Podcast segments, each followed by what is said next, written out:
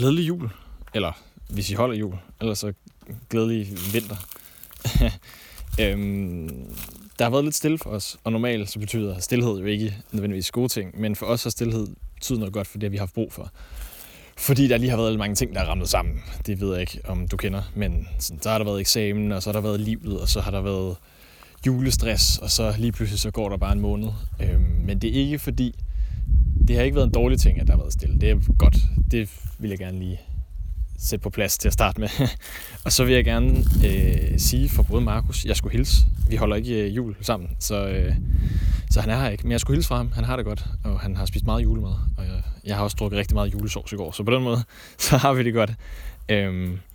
Der er nogle ting, jeg skal sige i en afsnit, fordi vores julegave til jer, det er det live-afsnit, vi optog i Aarhus for en lille måneds tid siden. Og det er blevet meget langt. Det er 1,5 time langt. Så det er sgu I kan betragte det som en julespecial, om I vil. Fordi det er langt. Og det var også lidt en tumult aften, fordi vi havde planlagt det helt store med vores venskabspodcast Vilde Svans, Josias Alexander. De er så søde. Så hvis du vil have mere hyg, så er det en kæmpe anbefaling herfra. De er sgu så søde. Og det var sgu... Det taler vi også kort om i et andet afsnit. Men det var rart at møde nogen, som jeg virkelig bare synes er seje og gode og dygtige. Og det glæder vi os til at lave et afsnit med dem. Men 1,5 time inden, eller 2 timer inden, der melder de så afbud af nogle uforudsete omstændigheder, som man ikke rigtig kunne tage højde for. Så 1,5 time inden skal vi ligesom forberede resten af aftenen, fordi at noget af det skulle have været deres, og det endte med andet. Så afsnittet blev langt, og det er blevet lidt rodet. Det er lidt i øst og vest, og vi mumler lidt, eller sådan, vi mumler ikke, men vi roder lidt rundt i sådan temaerne, så det er ikke så struktureret og sådan nogle ting. Men jeg tror, det blev meget godt, for folk virkede glade, og det var en del af charmen, at vi var sådan lidt... Jeg bare talt-agtigt. Men det er blevet godt. Det er et godt afsnit, synes jeg. Og det er 1,5 time langt, og det er delt op i 2 dele. Så på et tidspunkt, så går vi ud, og så kommer vi tilbage igen. Og så i anden del, der prøver vi at lave et venskabspar live på scenen. Så det er vores julegave. Det er 1,5 time langt. Og det skal også lige siges, at både vi havde drukket 2 øl inden, fordi vi lige skulle have naverne ned, og folk havde også lige nået at drikke en enkelt øl eller 2. Så hvis du gerne vil ramme den her rigtige julestemning, så kan jeg anbefale, at vi drikker 2 øl, eller bare går en 1,5 time lang tur, hvis du har lyst til at lytte til det hele. Du behøver det ikke, men det er sødt af dig, hvis du gerne vil. Og så ja, nyder det er sådan lidt rodet, og sådan stemningen bærer lidt præg af, at folk er glade, og sådan, der er lidt... Der er sådan lidt, man har fået 2 øl, og det er snart december-agtig stemning. Så det synes jeg, det kan vi anbefale, at lige drikke 2 øl, og så gå en lang tur til. Det var i hvert fald sjovt at lave. Og jeg vil også gerne, nu når jeg har dig på enmandshånd, sige, at det betyder virkelig, virkelig ubeskriveligt meget for både Markus og jeg, at der er nogen på den anden ende af det her, som har lyst til at lytte til, hvad vi siger, og lyst til at tænke over det, bare lyst til at tage det ind, og lyst til at tilvælge det. Det er sådan noget, der sådan, det betyder ubeskriveligt meget for mig, som personligt har haft et rigtig hårdt år. Det har Markus også. Så tror jeg, det har været et kæmpe lyspunkt for os begge to, at der er nogen, der gerne vil tilvælge det, at nogen, der synes, det er rart at lytte til, og nogen, der sådan får noget ud af det. At der er bare et menneske, der kan bruge det til et eller andet, tror jeg. Sådan, det har nok gjort, at det giver mening for mig at lave det her, og give mening for mig også at få ting til at spille sammen, fordi det gør mig så sådan ubeskriveligt glad, hele det her. Og det ved jeg også, at jeg taler for Markus for ham. Så det skal du vide, hvis du på en eller anden måde lytter til det her. Det betyder virkelig, virkelig ubeskriveligt meget. Det siger vi også lidt under live-afsnittet. Nu har vi snakket længe nok. Lad os komme i gang med afsnittet. Tusind tak, fordi I lytter, og jeg håber, at I nyder afsnittet. Og læg lige mærke til, at jeg er pissenervøs i starten, så jeg mumler lidt meget. Men om ikke andet, glædelig jul. Tak fordi du lytter. Det betyder alverden. Og have det godt, til vi lyttes ved igen. Hej. Hold kæft, vi er mange. Hej. Hej. Fucking godt, I vil komme alle sammen. Jeg har en milliard ting, jeg skal sige, inden vi går ægte i gang. Fordi en af de ting, vi er nødt til at sige, det er, den her Evig Etapes store juleshow, der ikke har noget med jul at gøre, men meget med venner at gøre, bliver kun os, fordi Josias og Alexander fra Vilde Svans desværre kan komme af uforudsete omstændigheder. Så I hænger på os to nu i hyggeligt en lille 1,5 time. Det håber jeg er okay, fordi det var det, vi lige kunne nå. Så vi har drukket en kæmpe øl og lige forberedt det sidste. Så der er nogle små ændringer i det, vi havde planlagt, og det kan måske være derfor, vi lige sidder og tænker lidt. Men alt er godt. Det skal jeg huske at sige. Så skal jeg sige tak, fordi I vil komme, fordi hold kæft, I er mange. Og det er virkelig sødt, I vil komme på sådan en mandag og sådan noget. Det synes vi også begge to er ret nøjerne. Vi stod og hoppede ude bagved og været sådan, åh, fuck, hvor nøjerne. Så det skal jeg også huske at sige. Og så har I fået sådan et kort her. Venindekort. Jeg håber, alle som har fået dem, der vil have. Som I kan få lov til at udfylde undervejs. Og der har vi også ændret lidt i planerne. Det ved I selvfølgelig ikke, men det har vi. Fordi i anden halvdel, det kommer til at foregå sådan, at vi optager 5-5 minutter. Hele podcast. Vilde med Svans. Nej, det er ikke os. Vilde med Svans. Følelser med Svans. Nej. Følelsesvold hedder vi. Vi optager 5-5 minutter. Så er der en kvarters pause. Køb noget øl. Køb shots. Hvad man har lyst til. Så går vi på igen. Og så skal vi tale om det med at få et nyt venskab. Fordi det vi synes, der kunne være spændende, nu det er i venskabets tegn i aften, det var, hvis vi kunne få jer til at blive venner på kryds og tværs. Hvis man har lyst. Så derfor så vil vi prøve, mens I sidder og udfylder det, tænke, hvis I har lyst til, at vi prøver at matche to mennesker herop, som venner på scenen bagefter. Så må man gerne stille sit kort på bordet herop, mens man lige køber øl, hvis man har lyst til det. Ikke noget pres. Ikke noget pres, fordi hvis ikke nogen har lyst til det, så har vi også planlagt noget andet. Så det er sådan en improvisationsting, vi kunne tænke, hvis nogen har lyst til det, det kan prøve at finde ud af. Man kan også prøve at overveje det undervejs. Er der noget, jeg skal huske at sige? Ja, tak. Tak, fordi I vil komme og sådan noget. Skal vi sætte os ned? Ja.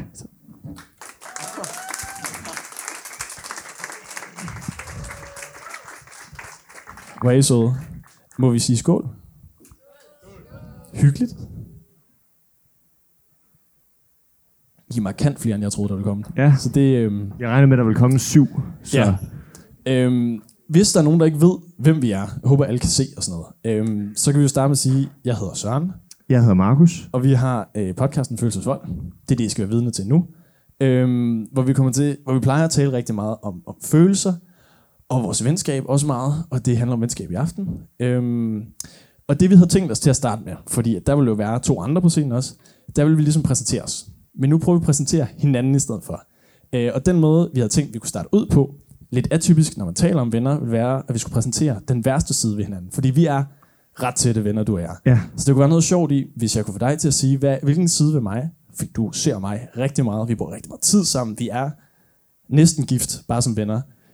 Hvilken side af det, jeg bruger, den måde, jeg er på, synes du er irriterende? Det, man ikke ved om Søren, ja, det er, at nu har jeg kendt Søren i 1,5 år. Snart 2. Mm. Hvem tæller? Hey. Det gør jeg klart. Søren har en evne til at kunne lave usikkerheder, der ikke eksisterede inden. Altså det kan være sådan noget, nu er jeg usikker på min krop til dagen efter, nu kan det være mit hår, så kan det være måden, jeg taler til dig på, måden vi er venner på, måden jeg går i skole på, måden jeg tager bussen på. Altså det kan være alt. Og at være sådan tætte venner, så kan det godt være lidt hårdt nogle gange at skulle lægge øre til. Okay, vi kommer til at antage, at ingen af jer ved noget om os. Ja. Så vi tager det lige helt fra bunden. Ja. Du har skældt mig ud 3 gange i vores snart 2 år lange venskab. Ja. Hvor en af dem også har været, at jeg simpelthen hver dag, jeg mødte op, blev ved med at sige, fuck, har du set den måde, jeg kigger på? Jeg ser jo mærkeligt ud, når jeg kigger. Ja. Og det kan selvfølgelig godt være rigtig irriterende, når man bruger hver dag sammen, som vi jo gør. Kan du huske et tidspunkt, hvor du kunne mærke, at det var virkelig for meget? Eller sådan, du kan huske, nu har jeg brug for en pause fra dig. Jeg tror, du har haft noget med dine ben på et tidspunkt, hvor det var meget sådan noget, jeg kan ikke gå i shorts, og der er 30 grader udenfor, hvor jeg er sådan, dude, altså, please. Det er fordi, jeg har noget med mine knæ, jeg har noget med mine knæ, hvor jeg sådan synes, at de ser meget vrede ud. Specifikt. Ja. Det man også skal vide om mig, mens vi præsenterer os, det er, at jeg er den, der er markant mere usikker, end du er, som du understreger der. Og der skal heller ikke så meget til, som du siger, til at det er sådan, nu er det alt, jeg er usikker omkring. Så det har du ret i. Og nu vil jeg prøve at vende den om, fordi mine er markant mere overfladiske. Fedt. Du har en ting med, når du siger noget, og det er jo ærgerligt, når jeg skal sidde og lytte til os i 1,5 time nu, men du nogle gange siger noget, og så siger du det og så siger du det igen. Du siger det 2 gange. Og det man også ved, det er, at jeg mixer alle vores podcasts, så jeg lytter til podcasten 3 gange, samtidig med, at jeg også hører det, når du siger det. Så nogle af de der taleting, du laver, det sætter sig inde i hjernen på mig. For eksempel, hvis du nu siger, hold kæft, det er koldt vejr, det er jeg træt af det. Altså, jeg er træt af det. Det siger du hele tiden, og det kan man prøve at lægge mærke til. Jeg er ked af, at jeg ødelægger meget af det, vi kommer til at sige. Du smasker også fucking højt. Når jeg ikke spiser, har jeg fået at vide. Ja. Du drikker. Vi har engang lavet en podcast, hvor du skulle drikke med nogle gæster. Sådan, jeg har klippet så mange lyde af din hals. Hvor tør en hals har du? Jeg ved godt, det er sådan, du er pissesød som ven, men jeg kan bare huske de der gange, hvor vi har brugt for meget tid, og det kender man måske med nogle relationer, det kan være kærester, eller forældre, eller venner, hvor man sådan, nu har vi set hinanden for meget. Så hører dig drik på den der. Sådan, det sætter, jeg kan blive sådan helt irriteret. Jeg synes også selv, det er irriterende. Nå, men det er jo altid noget. Så, ja. Jeg synes også, du er sød i øvrigt. Fordi, tak, og lige måde. Noget af det, vi også kunne prøve at præsentere os selv på, det var, hvis vi skulle prøve at sige om hinanden, hvordan eksempelvis du vurderer, jeg er som ven. Fordi så kan man ligesom få et billede af, hvem er Søren, og hvem er Markus. Ja. Så kan du prøve at sige, i vores venskab, hvordan vil du sådan præsentere mig som ven? Eller hvad udfylder jeg roller? Eller, ja, jeg kan forsøge i hvert fald. Ja. Altså Søren er meget, jeg bruger verdens mest irriterende ord nu, ja. Empatisk. Søren er god til at lytte, og Søren er god til at være der generelt. Der er ikke noget, du ikke vil gøre for mig i hvert fald. Så den der med at... Altså, der er ingen grænse for, hvor langt venskabet det går. Mm. Sådan er du meget som venner. Jeg sådan forestiller mig ikke, at det kun er mellem dig og mig, men at det er også mellem mange af dine andre venner. Cool. Så du er god til at hjælpe dine venner, forestiller jeg mig, og du er også god til at lytte og tale med. Det er hovedordene. Så kan man finde ud af resten selv. Ja, det bliver også lidt sådan, vi sidder og... Ja, det bliver meget navnepillende. Ja. For at sige noget rigtig positivt om dig, jeg tror, som man måske kan fornemme, ud af at være usikker, så er jeg også lidt ked af det, så kan man tage de to ting, og så bare gange det op på 1000, og så tror jeg er rigtig irriterende at være sammen med. Men noget af det, du gør ret godt i de perioder, hvor jeg er pisseirriterende, og jeg er sådan, min knæ, og hvem er jeg, og hvor skal jeg hen i morgen-agtigt. Så er du meget sådan, helt nede på jorden, hvad angår mine følelser. Altså du er meget sådan, tager tingene virkelig rationelt, og meget sådan, også noget, vi talte om inden, det var, at på et tidspunkt gik en kæreste fra mig, hvor jeg var sådan helt, jeg kan godt klare det selv, jeg er overhovedet ikke ked af det, hvor du sådan, nej, du er pisse ked af det. Så pressede du mig til at komme over til dig, og så vi film hele natten, og sådan var pissetræt, da vi skulle skole dagen efter, men det var sådan dig, der pressede sådan, nej, du kan ikke selv regne ud, hvordan dine følelser er. Og det synes jeg er ret cute, at du sådan kan vurdere mig selv bedre, end jeg prøver at vurdere mig selv nogle gange. Så det synes jeg er sådan ret... Tak. Ja. Nå, skal vi stoppe med at være helt søde ved hinanden? Videre. Fordi, for at tale lidt om venskaber, så kan man sige, at jer, der er her i dag, der er venner, har nok også mødt hinanden på forskellige måder, antager jeg. Og jeg tror nogle gange, det er min egen antagelse, at den måde, man møder nogle nye mennesker på, kan være med til at definere, hvordan det venskab bliver. Og det kommer vi tilbage ind på. Men for lige at starte med os selv, hvordan mødte vi hinanden? Fordi, jeg kan godt sætte den, hvis det er. Det må du gerne. Okay. Vi mødte hinanden på sådan et rusforløb på en uddannelse, hvor det handler meget om druk, og det handler meget om at være glad, og det handler meget virkelig om at feste og shots og lege, som ingen gider, men det skal man, fordi at nu skal man lære nogle nye mennesker at kende. Og det var de omstændigheder, vi mødte hinanden på. Fordi vi var fulde, og så begyndte vi sådan, at synes hinanden med grineren. Og så kan du tage over derfra, for jeg har en pointe, der kommer lige om lidt. Okay. Jeg vil også godt knytte en sidehistorie til, fordi at jeg er 5 dage, inden vi skal på rustur, gået fra en kæreste. Og på samme tid, så er der også 2 andre, der også er gået fra deres kærester. Hver gang jeg er inde og danse til på den her rustur, så vil de gerne hive mig ud for at fortælle, hvor ked af de er. Mm. Og det er jo fint at tale om tingene. Det er lidt irriterende med en rustur. Så jeg tror, at du var meget godt grin der på den der rustur, fordi vi havde det ret sjovt sammen. Så for mig, så tror jeg, at meget det, som det venskab til at starte med blev bygget op på, var meget, ja, vi grinte. Mm. Og det er der mine pointe kommer. Og det er derfor jeg taler fucking langt desværre. Det er fordi jeg kan godt nogle gange være bange for, lad os sige vi mødte hinanden og var fulde og glade sammen.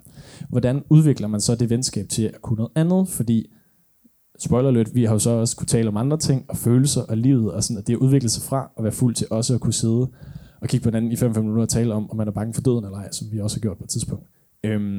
Så hvornår i det her vurderer du, at der begynder vi at udvikle os fra at være sådan nogen, der går i byen sammen, til noget andet? For der er også nogle venskaber, der bare skal være at gå i byen venskaber, og ikke tage et ondt ord om det, men sådan, hvornår kommer udviklingen? Der sker jo noget dårligt, som samtidig er fedt. Du får det rigtig dårligt. så begynder vi at tale rigtig meget om, hvordan vi har det hver især, med alt muligt. Og det tror jeg egentlig sådan var meget sådan startskud til, at vi begyndte også at tale om noget, der ikke havde noget med øl og alt muligt andet at gøre. Og hvor lang tid tog det, for at vi begynder at åbne op til, at vi bliver rigtige venner? Nu siger jeg noget. Ja. 3 måneder. Det tror jeg meget rigtigt. Okay. Det tror jeg meget rigtigt. Og en historie, som jeg tror, hvis man har lyttet til podcasten, har hørt 1 milliard gange. Men nu får vi den. Da vi sådan vælger at lave følelsesvold, som handler meget om følelser. Der lavede vi noget andet inden, der var meget sådan sjovt og spas og sådan noget. Og så jeg kan huske, at jeg kigger ned i sådan en pastaret, du har lavet, og den var fin nok, men det var ikke derfor, jeg græd. Men jeg kan huske, at jeg kiggede ned i den og græd rigtig meget. Og så kan jeg huske, at du sådan kiggede på mig og var sådan, hvorfor taler vi ikke om det, vi taler på siden af? Fordi vi har det jo ikke særlig godt. Og jeg tror, derfra frem, der begynder vores venskab ligesom at rykke sig ind i at vise, at det også kan andre ting. Og jeg kan huske, at jeg, og det ved jeg ikke, det er garanteret mig, jeg er jo meget den usikre herovre. Jeg havde det som om, at jeg var sådan lidt, måske lidt bange for, sådan, kan vi rumme begge dele? Mm. Og det kan vi jo godt. Ja. Havde du nogen bekymring om det inden? For jeg kan huske, at jeg var meget sådan, man skal ikke blande æbler og pærer. Altså jeg tror, min hjerne er skruet anderledes sammen, fordi at jeg tror, at hvis det var, vi ikke kunne rumme det, så var vi ikke blevet venner jo.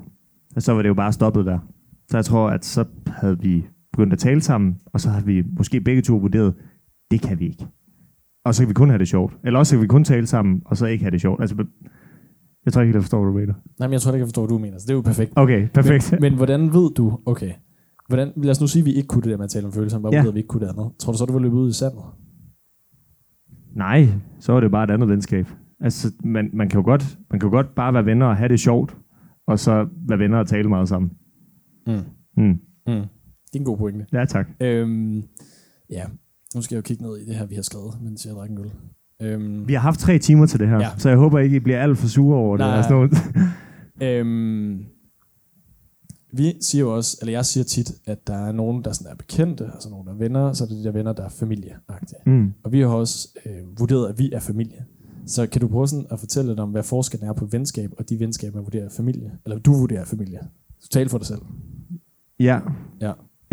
Jeg tror næsten, at du vil være bedre til at svare på det spørgsmål, men nu prøver jeg. Jeg er sådan en, der har meget... Jeg har ikke 1000 venner, men jeg har rigtig gode venner. Og derfor så er de venner, jeg er meget sammen med, dem er jeg også rigtig, rigtig meget sammen med. Og det, der taler vi måske 10-15. Jeg er rigtig, rigtig meget sammen med. Men så bruger vi hinanden til alt.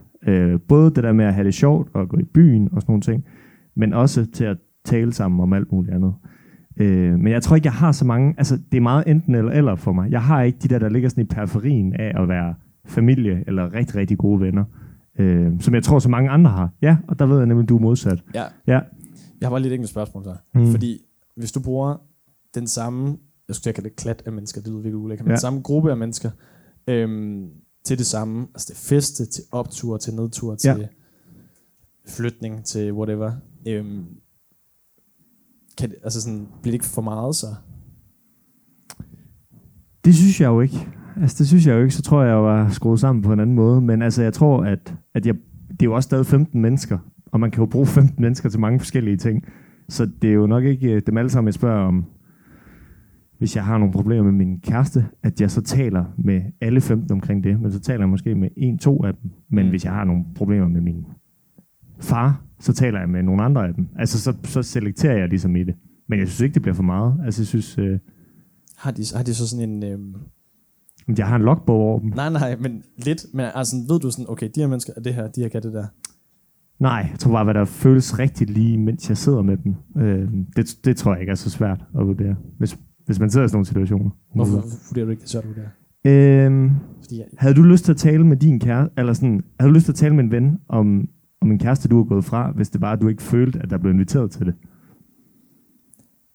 Nej, det kan du. Jeg tænker, at de venner, du så har lyst til at tale med dig om, bliver der nok inviteret til det, sådan ret automatisk. En anden historie, jeg har fortalt en milliard gange, det er, at jeg på et tidspunkt... Ja, det er meget sådan, Søren the Greatest i dag. Hvad hedder det? Jeg har på et tidspunkt i gymnasiet haft en, jeg vurderede, vi var venner. Og så er der noget i mit liv, familie et eller andet, der ligesom trækker, og så er jeg sådan lidt... Det er jeg lidt ked af. Og så tænker jeg jo, fordi vi er venner og taler meget sammen og bruger meget tid sammen, tænker jeg, hey, det kan jeg godt tale om. Eller, vi bruger jo selvfølgelig ikke tid uden for gymnasiet, men jeg vurderede sådan, det kan vi godt, hvis vi fortæller hinanden så meget, når vi ligesom er i skole sammen. Så fortæller det, og så fordi jeg har en følelsesmæssig mand, så begynder jeg at græde, og så kan jeg ligesom mærke, at relationen efterfølgende har forandret sig på grund af den gråd. Så der kan man jo enten tale om, at jeg er dårlig til at vurdere, hvornår at venskaber kan holde til det eller også så... er der noget med gråd i sig selv, der er lidt mærkeligt. Men jeg tror sådan... Men der er også en pointe i at have tillid til alle mennesker fra start af, eller starte med en mistro. Mm. Altså, jeg tænker, du er meget sådan et menneske, der har tillid til alle mennesker. Ja. Det er jo ret smukt et eller andet sted. Men det slår man så nok også mere på at have. tænker jeg. Ja, det kan man argumentere for, fordi det går videre til det andet emne, vi også skal tale om. Det er forliste venskaber. Det teaser jeg lidt nu. Eller gør jeg det? Ja, der er noget med at lige kigge i det her. Ja, det kan vi godt. Fordi der er også noget med, at sådan, det der med at starte venskaber, have gode venskaber, hvad kan man bruge sine venskaber til? Der tror jeg, du har meget ret i, at jeg er meget sådan en, der bare antager, at alle mennesker ved det bedste for en, og meget sådan, du kan være en ven, eller du kan være en ven. Kigger herover. 20 nye venner. Altså sådan tror jeg meget, jeg har det. Og det kan jo ikke altid være en positiv ting, fordi at for det første er det ikke altid, at mennesker ligesom rammer det samme, som du taler om. Vi har ramt det der med, at vi både gerne vil gå i byen sammen, og også gerne vil tale om alvorlige ting sammen, og også det der med at kunne klare stillhed er jo en helt tredje ting, men også sådan, kan man det i venskaberagtigt. Og hvis man bruger meget tid sammen, er det også noget, man skal kunne. Og der tror jeg nogle gange, at jeg har fået nogle mennesker i mit liv, hvor jeg sådan retrospektivt kan vurdere, det har jeg nok slået mig mere på, end hvad godt har været. Og det er jo ikke så positivt en pointe et eller andet sted, men det handler måske mere om, at jeg håber, at jeg i mit ældre liv kan være bedre til at vurdere, er vi et menneske, der kan det samme, eller ikke kan det samme. Og det kommer vi til at tale om i den anden halvdel. Hold kæft, en teaser. Nå, gå tilbage til vores venskab. Fordi vi har jo nogle skæringspunkter i vores venskab, som synes jeg ligesom enten viser en udvikling, eller er nogle minder i sig selv, fordi der er noget ret spændende over de minder, man har med en anden relation. Og jeg ved, at du har det ret, synes, at en vis type minder i venskaber er ret vigtige. Ja, altså, nu ved jeg ikke, nu håber jeg rammer rigtigt. Altså oplevelser, eller hvad? Ja. Jeg synes, oplevelser er helt vildt vigtige. Hvorfor? Jeg har en rigtig, rigtig god ven, Jonathan, og vi var i Afrika i nogle måneder sammen, og det er 3 år siden nu, og hver gang vi ses nu, så taler vi stadig om det. Og det varede jo så kort tid, altså i forhold til vores venskab, som har varet, det ved ikke, 8 år, så i forhold til at tage de der måneder ud af det venskab, så er det stadig noget, vi taler om. Så det der med at gøre noget sammen, der tror jeg bare, der er rigtig mange ting, man sådan kan samle sig om og blive ved med at fortælle, men også som gør de der relationer stærkere, grundlæggende. Har du relationer, hvor du føler, der mangler de der minder, hvis du føler, at det gør det hele stærkere? Se, det er jo et godt spørgsmål. Mm. Skal jeg til at revurdere alle mine relationer? Okay, vi kan også vente den om. Ja. Du og jeg, vi har jo gået... kæft, det er meget noget, vi har talt om der. Nå. Du og jeg har jo brugt det sidste halvår på at pendle til skole i Aarhus. Ja. Så vi brugte meget tid sammen, men ikke meget sådan, hvad man kalder kvalitetstid. Nej. Der har ikke været så meget hygge i det. Nej. I det har du så under, du kunne mærke, for det vi taler om efterfølgende, har du i det kunne mærke, at vi mangler at skabe minder? Fordi det blev meget sådan en hverdag, hvor du står op klokken 4, tager 2 klokken 5, så sidder det der 2 og prøver at falde i søvn, så i skole, så lave lektier, så lave podcast, og så hjem og sove, og så starte forfra. Ja, fordi jeg synes ikke, det er særlig sjovt. Altså, jeg tror, at hvis man har venner, hvor man sådan... Når man refererer til dem, at så det første, man tænker på, det er, når vi laver noget, der ikke er særlig sjovt. Altså, så tror jeg, så begynder det venskab ligesom også at falme. Mm. Så sjovt synes jeg ikke, det er at drikke en kop kaffe. Hvis jeg havde en veninde, hvor det var, hver gang vi mødtes, så drak vi en kop kaffe, så ville jeg også synes, det var ret kedeligt, det venskab. Fordi det er ret kedeligt at drikke en kop kaffe hver dag. Altså... Hvis det var det. Det kommer da an på, hvad man taler om. Kan det for mig? Hey, ja. Og der er vi jo forskellige. Ja. Men kunne du mærke i det under? Fordi jeg ved, at vi retrospektivt har sagt, i den tid var vi ikke så meget venner. Vi var mere bare sådan, hvad fanden hedder sådan noget? Tapetvenner. Altså vi sådan holdt rammerne i gang, men vi gjorde ligesom ikke noget for at opleve ting, eller udfordre hinanden, eller tale om ting, der var vigtige. Fordi det handlede bare meget om de der fucking lavpraktiske ting hele tiden. Kunne du mærke det under af det, jeg spørger? Ja, jeg tror, hvis det var, at vores venskab havde været meget kortere eller dårligere, så tror jeg, at så var det slut nu. Det tror jeg. Det er da meget realistisk. Ja, det er jeg glad for, det ikke er så. Altså. Nej, men så har vi ikke været her. Hey. Men sådan, jeg tror, at så var det nok slut før tid, tænker jeg. Mm. Men du kunne mærke det under? For jeg kunne ikke mærke det under. Det var først efter, at jeg kunne vurdere det. Jeg tror også godt, at jeg kunne mærke det under. Fordi jeg tror, at hvis jeg ser venner i en lang periode, hvor vi laver noget, jeg ikke synes er særlig sjovt, så tror jeg, begynder at bygge venskabet op på, når vi laver ikke noget, der er særlig sjovt, når vi ses. Det er farligt at gøre med sine venner i en for lang periode, fordi så begynder man at miste dem. Hvad så, hvis man har mange minder foran? Lad os sige, at vi har været i Afrika. Det er derfor, det kan holde i sådan en periode for mig. Det er, at fordi vi har de der minder i forvejen, så behøver vi ikke at have minder hele tiden. Men jeg tror, det er vigtigt at have dem i bagkataloget på en eller anden måde. Og nogle af de minder, vi har, der kan jeg jo starte med en af mine. det var, at den har jeg nævnt, det var der min kæreste, men en anden ting på et tidspunkt, det er meget, jeg har været meget ked af det, mens vi har lavet den her podcast. Ikke på grund af podcasten, men det har været alle mulige andre ting. Så det er meget sådan en rød tråd i mit liv. Jeg har grædt meget. Rigtig meget. Også meget om ved dig i øvrigt. Og der havde jeg på et tidspunkt en bil, en Toyota Aygo, som vi brugte rigtig meget tid på at køre rundt i, og pjekke os meget fra skole, for ligesom at køre rundt i den. Jeg husker bare den tid, selvom det er så ligegyldigt som en Toyota, der er gammel, og altså, hvis vi kørte galt, vi var færdige, for det var rent plastik. Men sådan, de der minder med at høre et eller andet album, og så bare køre, og sådan tage ud til en eller anden strand, og så bare sidde og kigge, og så ikke rigtig sige noget, men bare nyde, at nu gør vi noget andet, end det, vi synes er nederen. Fordi vi synes ikke, det var så sjovt at gå i skole. Synes jeg var rigtig sådan... Det svarer jo lidt til, hvis du har en kæreste, og I ligger i sådan... Det er jo rart at have sådan en hjemmehyggedag. Men hvis hver dag er en hjemmehyggedag, så bliver det jo meget... Det bliver bygget. Altså, det er jo meget rart at lave noget, der er lidt de værste gange imellem. Det var også fedt at have en bil, fordi det var for en periode. Hvis vi har kørt i 5 år og hørt et album hver dag, så kan det godt være, at det var blevet lidt hårdt til sidst. Ja, det er rigtigt. Men den tid minder mig bare meget om, at det der med at skabe noget godt i noget negativt. Klart. Ved at køre rundt i den her fucking bil og hente dig til jul og sådan nogle ting. Og det tror jeg var meget vigtigt for mig, i eksempelvis i den periode, vi lige har været igennem, hvor jeg synes, at der har vi presset vores venskab ret meget.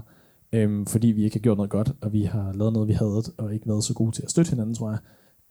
Så tror jeg, det har været rart ligesom, at kunne huske på de her ting, som du også siger, og mærke, okay, den her periode skal vi over, fordi der kommer de perioder, vi har været igennem. Du sagde til mig, at du havde den bedste sommer af vores venskab. Ja, forrige år. Mm. Ja. Kan du prøve at fortælle den? For jeg var også ked af det der. Så, ja. Ja, du var ked af det. Ja. Det var sgu en dårlig sommer for dig. Ja, det var en lorte sommer. Det var en fed sommer for mig. Jamen, det var bare... Og det modstrider egentlig lidt det, jeg sagde før, med at det er vigtigt, at der er noget diversitet i de der venskaber. Fordi vi lavede meget det samme i 2 måneder.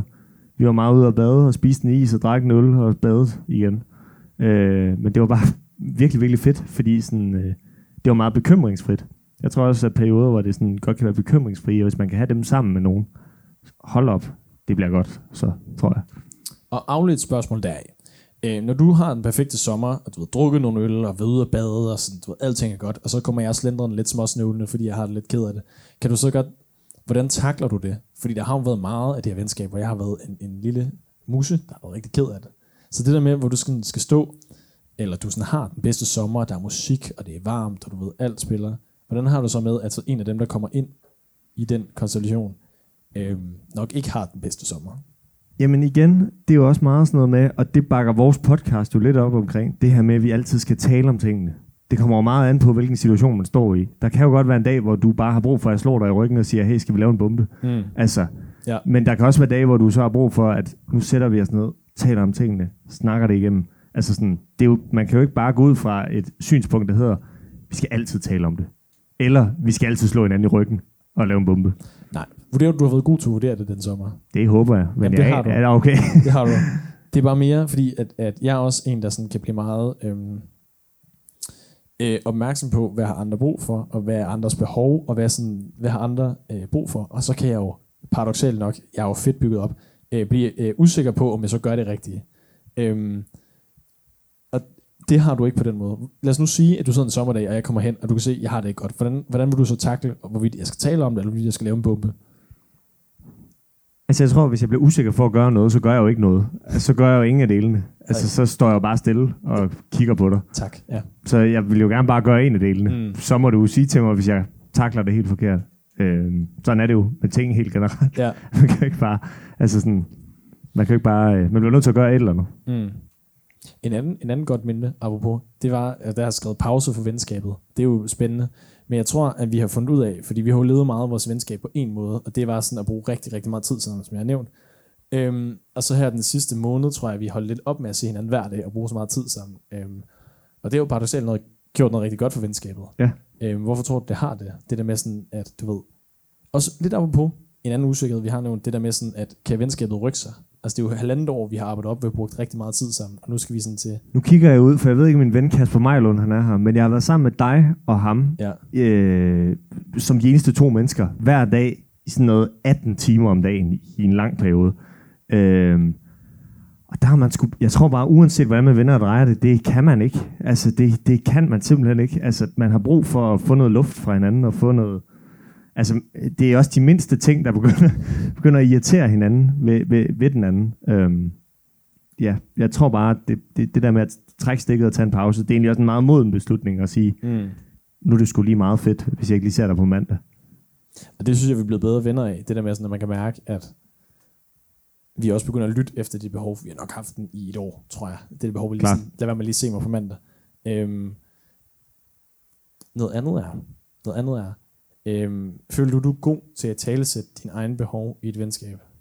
Nej, men det tror jeg er rigtig vigtigt. Så, men det tror jeg ikke er. Hvorfor er du ikke god til det? Det ved jeg ikke. Jeg tror bare, jeg synes den der snak mellem venner, altså man kan sige forskellen på at være venner og på at være kærester, det er, at når man har været kærester, så går man ligesom ind i noget og siger, hey, nu er vi ligesom to om at være i det her fællesskab. Men det kan stadig godt opstå på samme måde med venner, som med kærester. Der er det bare ikke aftalt på samme måde. Så jeg tror, jeg synes, det er svært at stille krav på samme måde til venner, som det er med kærester. Fordi det ligesom ikke er en aftale, der ligger helt verbalt, som det gør med kærester. Det giver mening i mit hoved. Ja, det ved jeg sgu ikke, om det gør i nogen andres. Men, Jamen, jeg tror, jeg forstår. Har du nogensinde, udover i vores venskab, hvor vi har sagt, nu holder vi lige en pause, har du så andre gange ligesom været verbal om det? På noget tidspunkt, hvis du er dårlig til det? Jeg har en ven. Der smider jeg en under bussen. Ja. Jeg har en ven, som gerne vil snakke med mig om ting, og så gør han det diametralt modsatte. Og der har jeg lidt sådan, hvorfor fanden er det så, du gerne vil tale med mig om ting? Eller sådan, jeg tror ikke, jeg forstår, hvad du siger, han gør. Altså sådan, han vil gerne have råd omkring sådan, diverse livsproblemer. Vil gerne have sådan, nå, men hvad synes du om det her? Og så gør han altid det fuldstændig modsatte. Altså han bruger det som sådan en brud til, sådan, det skal jeg ikke gøre. Ja, præcis. Det er som om, det er sådan et red flag, han sådan stiller op ved mig. Og sådan der, det er lort, det skal jeg ikke gøre. Nej. Det synes jeg egentlig er så fedt nok. Altså. Og hvordan påvirker det så? Jamen altså, så tror jeg bare, der kunne jeg jo godt selv sige, altså i forhold til behov, der kunne jeg godt selv sige, jeg tror sgu, at vi skal lade være med at tale om sådan nogle ting, for jeg bliver irriteret på dig. Men der er det som om, jeg bare accepterer præmissen om, at han bruger mig som red flag. Ja. Og det er jo mærkeligt et eller andet sted. Men hvorfor talesætter du så ikke? Fordi det tager jo ikke rigtig noget af mig. Altså, det er jo bare, hvad det er. Altså, nogle gange i sådan nogle venskaber, så er det jo også bare, altså sådan... Jamen, nu har jeg været ven, mens du har talt med en anden ven. Ja. Det har også irriteret dig. Ja... Ja, okay. Men, ja, det ved jeg sgu ikke. Det er jo fordi, jeg er der til at lytte til det. Lytte til dit nej. Vi er jo ikke eksperter, skal jeg sige. Så nej. Man kan jo også gå hen og blive klogere under sådan et afsnit her. Ja, og så sige, det skal man ikke gøre. Det skal man klart ikke gøre. Du har sagt noget med en stresset forår, der har været et godt nedslag i vores venskab. Ja. Det, i foråret sidst, det her år. I det her forår, der havde jeg sådan et stressnedbrud, hvor hjernen bare siger, og kroppen bare siger, jeg kan ikke mere. Og der tog du al skole, selvom vi har mødepligt. Jeg tror, en af vores lærere er her. Sorry. Men der tog du al skole i sådan noget, en uge for mig. Og det gjorde noget godt for vores venskab, fordi så vidste jeg, at jeg sådan kunne stole på dig. Det er jo meget sådan sort på hvidt. Man kan jo godt sige til hinanden, jeg stoler på dig. Jeg gør alt for dig. Altså, bare ring. Men hvis jeg ikke tager den der telefon, så er det jo lidt lige meget, hvad det er, jeg siger. Og det tror jeg, det er sådan bevist ret godt. Men der er også igen, nu vi hopper meget rundt i det, men det er jo sådan, der at tale sammen, du og jeg. Fordi der er også en stor forskel på dig og mig. Det er, jeg skal presse dig rigtig meget til at indse, at du har brug for den her håndsrækning. Ja. Jeg kan huske, jeg var simpelthen op, og der skældte jeg dig ud. Det er meget off-brand, jeg kan det i venskaber. Men jeg skældte ud og siger sådan, prøv at du er nødt til at have behov for det her. Ja. Og jeg kan godt huske, i det, der var jeg lidt sådan, jeg håber ikke, du bliver sur på mig, men du har virkelig meget brug for det. Når du har skældt mig ud, har du nogensinde været bange for, hvordan vi reagerer? Nej, det er fordi, jeg tænker jo 400 ting med sådan, nej. Der har jeg bare følt, jeg har haft ret. Altså, det må jeg bare sige. Fair nok. Jeg havde en anden pointe der, men den tabte jeg fuldstændig, fordi du har ret. Okay. Så lad os gå videre. Ja. Det er fordi, lad os lige tilvæle lidt mere med de venskaber, der stopper. Ja. Fordi nu har vi talt meget om, hvor så dejligt vores venskab er, når vi ikke ser hinanden og sådan nogle ting. Men der er jo også venskaber, der stopper igen. Og det kan jo ske på mange måder. Man kan vokse fra hinanden, man kan lade være med at se hinanden, man kan lade være med at komme til at lade være med at svare nogen i lang tid, og så løber det ligesom ud i sandet. Der kan være mange måder, man ligesom kan få det stoppet på. Og vi har jo en tidligere fælles ven. Som ikke er her. Ja, som ikke er her. Og så blev det stille. Hvad hedder det? Fordi at vi af forskellige årsager på forskellige tidspunkter vurderede, at det her menneske gør ikke noget godt for os. Ja. Og det kan jeg huske var meget en voksen oplevelse for mig, for jeg var sgu gammel på det tidspunkt, da jeg ligesom opdagede, jeg tror ikke det er meningen, man skal være ven med nogen, hvor man ligesom sådan har ondt i maven, hver gang man taler sammen. Og der kan jeg godt vurdere på nogle af jeres ansigter, I tænker, ja, det giver jo fucking god mening. Men jeg tror, fordi jeg er sådan lidt dårdyrsagtig, jeg er sådan antaget, at alle gerne vil mig det bedste, alle er en mulig ven, så tror jeg bare, det var en rigtig sådan voksen oplevelse, at sådan det der med, nå, ja okay, man plejer at have det rart, når man taler med sine venner. Man plejer også at blive lyttet til. Det plejer at være normen. Ja, det plejer at være normen. Så det var sådan et voksen øjeblik i mit liv, hvor jeg ligesom vurderede, nu er jeg nødt til at skære det her menneske fra. Og det er det første menneske, jeg nogensinde har sådan venskab slået op med. Og jeg har sagt, det stopper det her. Fordi det fungerer ikke. Og så skal han mig rigtig meget ud, og så bliver jeg rigtig ked af det. Men det var den rigtige vurdering. Har du nogensinde slået op med en ven? Jeg har jo slået op med 10 på et tidspunkt i gymnasiet. Altså over en kamp, ja. Så fik jeg den med. Hvad hedder det? Vi var sådan nogle... Jeg spillede meget fodbold i gymnasiet. Og der var vi en hel klasse, der var fyldt med sådan nogle fodbolddrenge. Og der vurderede jeg sgu i midten af 2G, at dem gad jeg ikke rigtig være venner med mere. Af alle mulige årsager. Og jeg har været til nytårsaften i 3G, midten af 3G, hvor jeg vidste, det her, det er sidste gang, vi nogensinde kommer til at lave noget sammen. Og det har det også været. Så jeg har ikke set dem siden. Nej, det har jeg ikke. Altså, jeg har gået i skole med dem. Men sådan, det har ikke, altså, jeg har ikke sådan skrevet, nu gider jeg ikke mere. Jeg har bare ladet være med at svare. Så det er sådan en helt ghosting. Ja, du ghostede dem. Jeg ghostede dem, ja. Så kan man jo vende den om. Det er jo en klassiker. Ja. Hvis du blev ghostet af nogen, vil du så kunne regne ud, okay, nu er vi ikke venner mere?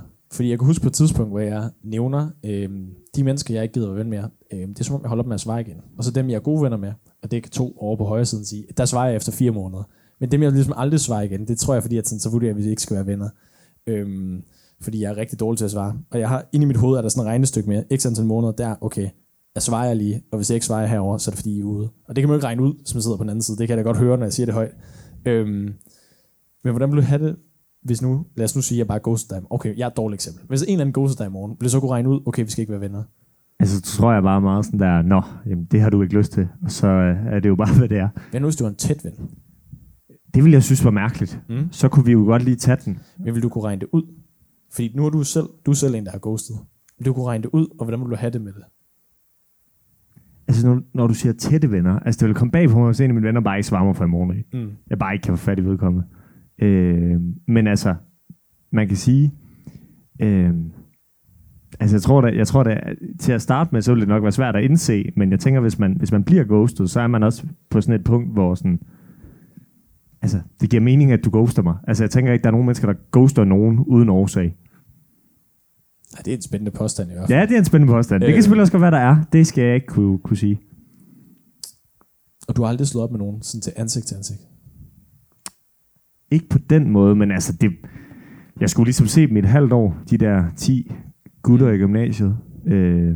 Men de vidste jo godt, at jeg ikke gad sammen med dem. Uden at smide de 10 gutter mere under bussen. Jeg håber fandme ikke, de er her. Det må jeg bare sige. Uden at smide dem under bussen mere, end du har gjort. Hvad er det, du... vi kan tage det en generelt term, så. Hvad er det, du vurderer, hypotetisk set, hvis der er nogen, du kan mærke, vi venner, vi skal ikke være det? Hvad er det så sådan... Er det en mausefornemmelse? Det var ulækkert sagt. En mavefornemmelse? Eller sådan... undskyld, her er 23. Lad mig lige tale som en, der er 23. En mavefornemmelse, eller sådan... Skal man træde ved siden af sådan helt tydeligt? Man skal gøre noget forkert? Eller hvad er det? Mens du tænker, kan jeg jo så svare imens. Ja, gerne. Ja, så kan du tænke over det. Hvad hedder det? Jeg tror, jeg har meget sådan et, at der er nogle mennesker, de 2 her, de er inde i varmen. Men der er sådan nogle mennesker, hvor jeg sådan, hvis vi er på vej til at finde ud af, er vi venner, er vi ikke venner, så tror jeg, at sådan, hvis vi er på grænselandet, så er der sådan et dårligt scenarie, der skal gøre sådan, det var alt. Og det kan være en meget lille ting. Uden at nævne ham igen, men ham vi ikke er ven med mere. Han gjorde noget på et tidspunkt, hvor jeg siger noget i stil med, hej, hende jeg dater, gider ikke at se mig mere. Det synes jeg er fucking nederen. Så siger han, ja, nu skulle du høre omkring mig og min ekskæreste, vi gik fra hinanden for et år siden. Og så tror jeg sådan, det forstår jeg ikke, hvorfor jeg skal høre om. Det var mig, der sådan, mit hjerte bløder lige nu. Og det var så lille en ting, hvor jeg vurderede, så er det slut. Der er du iskold, men jeg forstår det godt. Ja, det altså, nej, men det er jo fair nok. Han har været træls gennem en længere periode, og så var det der bare lige det, der skulle til det. Klart. Hvad med dig? Har du tænkt over det? Jamen, det var simpelthen noget med at bagtale hinanden, som gjorde, jeg faktisk ikke... altså, men nu nej, altså, jeg tror ikke, de er. Så nu snakker jeg bare. Det styrer du selv. Ja, det, så, okay. så må vi altså sige undskyld efter. Hvad hedder det? De der 10 der, altså, det var meget noget med at bagtale hinanden. Og mennesker bagtaler hinanden. Jeg bagtaler også dig. Nogle gange kan jeg godt komme hjem og være sådan der, hold kæft Søren, han var irriterende i dag. Altså sådan, shit, han gjorde noget irriterende i dag. Noget spejl. Men det var bare sådan noget, jeg hader hans personlighed. Jeg ved ikke, hvorfor han er her. Altså det var sådan noget helt sygt noget.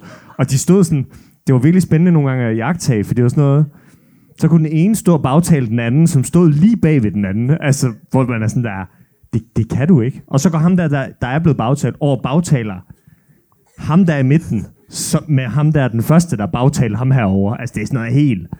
Det var bare sådan noget helt koks. Var det så fordi, det var ubehageligt at være i den der bagtale krigszone? Eller ja, det klart. Okay. Ja, det var ikke så fedt. Ja. Det var mere, om det var det, eller om det var sådan, at det er den mennesketype, at man ved, jeg er ven med en, der sådan gør det. Forstår du, hvad jeg mener? Ja, men altså, jeg tror, hvis man er sådan lidt... fake. Det kunne være spændende at bruge det ord. Så det gjorde jeg der. Ungt. Ja, hvad hedder det? Fake, så tror jeg, at det der med ikke at sådan være ægte, og bare sige sådan der, jeg har det sådan her, sådan her, sådan her, men jeg skal sige det til en anden. Altså det tror jeg simpelthen ikke, jeg kan, det kan jeg bare ikke, eller sådan. Mm. Det kan jeg bare ikke. Og der vurderede du i 2G. Der var du markant mere voksen end mig, det kunne jeg ikke finde ud af 2G. Men der vurderede du, så er det det. Der tog jeg lige ud. Ja, det kan man sige. Hvad hedder det? Noget andet, vi også lige skal nå at nævne, det er, at har du en forskel på den måde, du havde venner på i gymnasiet og i dag? Fordi nu taler du om nogle meget godt lavet, eller jo, jeg taler om nogle fra gymnasiet, du ikke er ven med mere, og du har nogle venner i dag. Hvad er sådan forskellen på enten den måde, du ser nye venner, eller bruger dine venner, eller har venskaber på? Er der en eller anden ændring fra 2G's Markus til midten af 20'erne, Markus? Altså mange af de venner, jeg havde i gymnasiet, som var mine gode venner, så har vi de 10 ud af ligningen. De gode venner. Det var meget, vi var meget med til at forme hinanden. Vi var meget med til at, sådan at skabe hinanden og gøre hinanden til de mennesker, som vi også er i dag. Hvor man kan sige, at jeg tror, at den måde, jeg bruger det på i dag, det er mere inputs, som også stadig er med til at forme mig, men det sker nok mere langsomt, end det gjorde i 2G. Altså der tror jeg, det skete sådan mere impulsivt, og der var en højere fart i forhold til den der udvikling, som kunne gå i alle mulige retninger. Så jeg tror den der selve udviklingstempoet i forhold til, hvad man bruger venner til at få input til venner af, det er sådan, der er en kæmpe forskel i forhold til det. Hvordan er det så i dag? Altså hvis du siger noget, så tror jeg mere sådan, lad os nu sige, at vi snakker om et eller andet. Lykke. Det ved jeg ikke, hvorfor vi snakker om. Det bruger jeg som eksempel. Så siger du noget, og så bliver jeg måske klogere af det. Men det er ikke med til at, sådan at forme mig som menneske. Jeg tror, de venner, jeg havde i gymnasiet, vi var meget med til at, sådan at danne hinanden som mennesker. Så hvis der var en, der sagde noget om lykke, så blev det sådan en fælles holdning i forhold til sådan, okay, nu er vi 5, der synes, det er om lykke. Eller 5, der synes, det er om drømme. Eller sådan. Ja. Så jeg tror, vi var meget mere med til at forme hinanden i gymnasiet. Og det tror jeg ikke helt, mine venner er på samme måde nu. Men hvor det mere er sådan af inputs. Hvad med dig? Omvendt. Hvad med mig? Jamen, jeg tror, jeg var meget dårdyr i gymnasiet, og det er jo stadig lidt, men jeg prøver lidt at kæmpe med det der med, virkelig ikke at møde nogen, og så bare antage, at vi bliver bare bedste venner. Det er virkelig sådan en, det kan jeg mærke, det skal jeg virkelig kæmpe meget med, tror jeg, fordi at jeg har sådan en antagelse med, at vi kunne alle sammen herinde være venner, og være sådan, er det for sygt?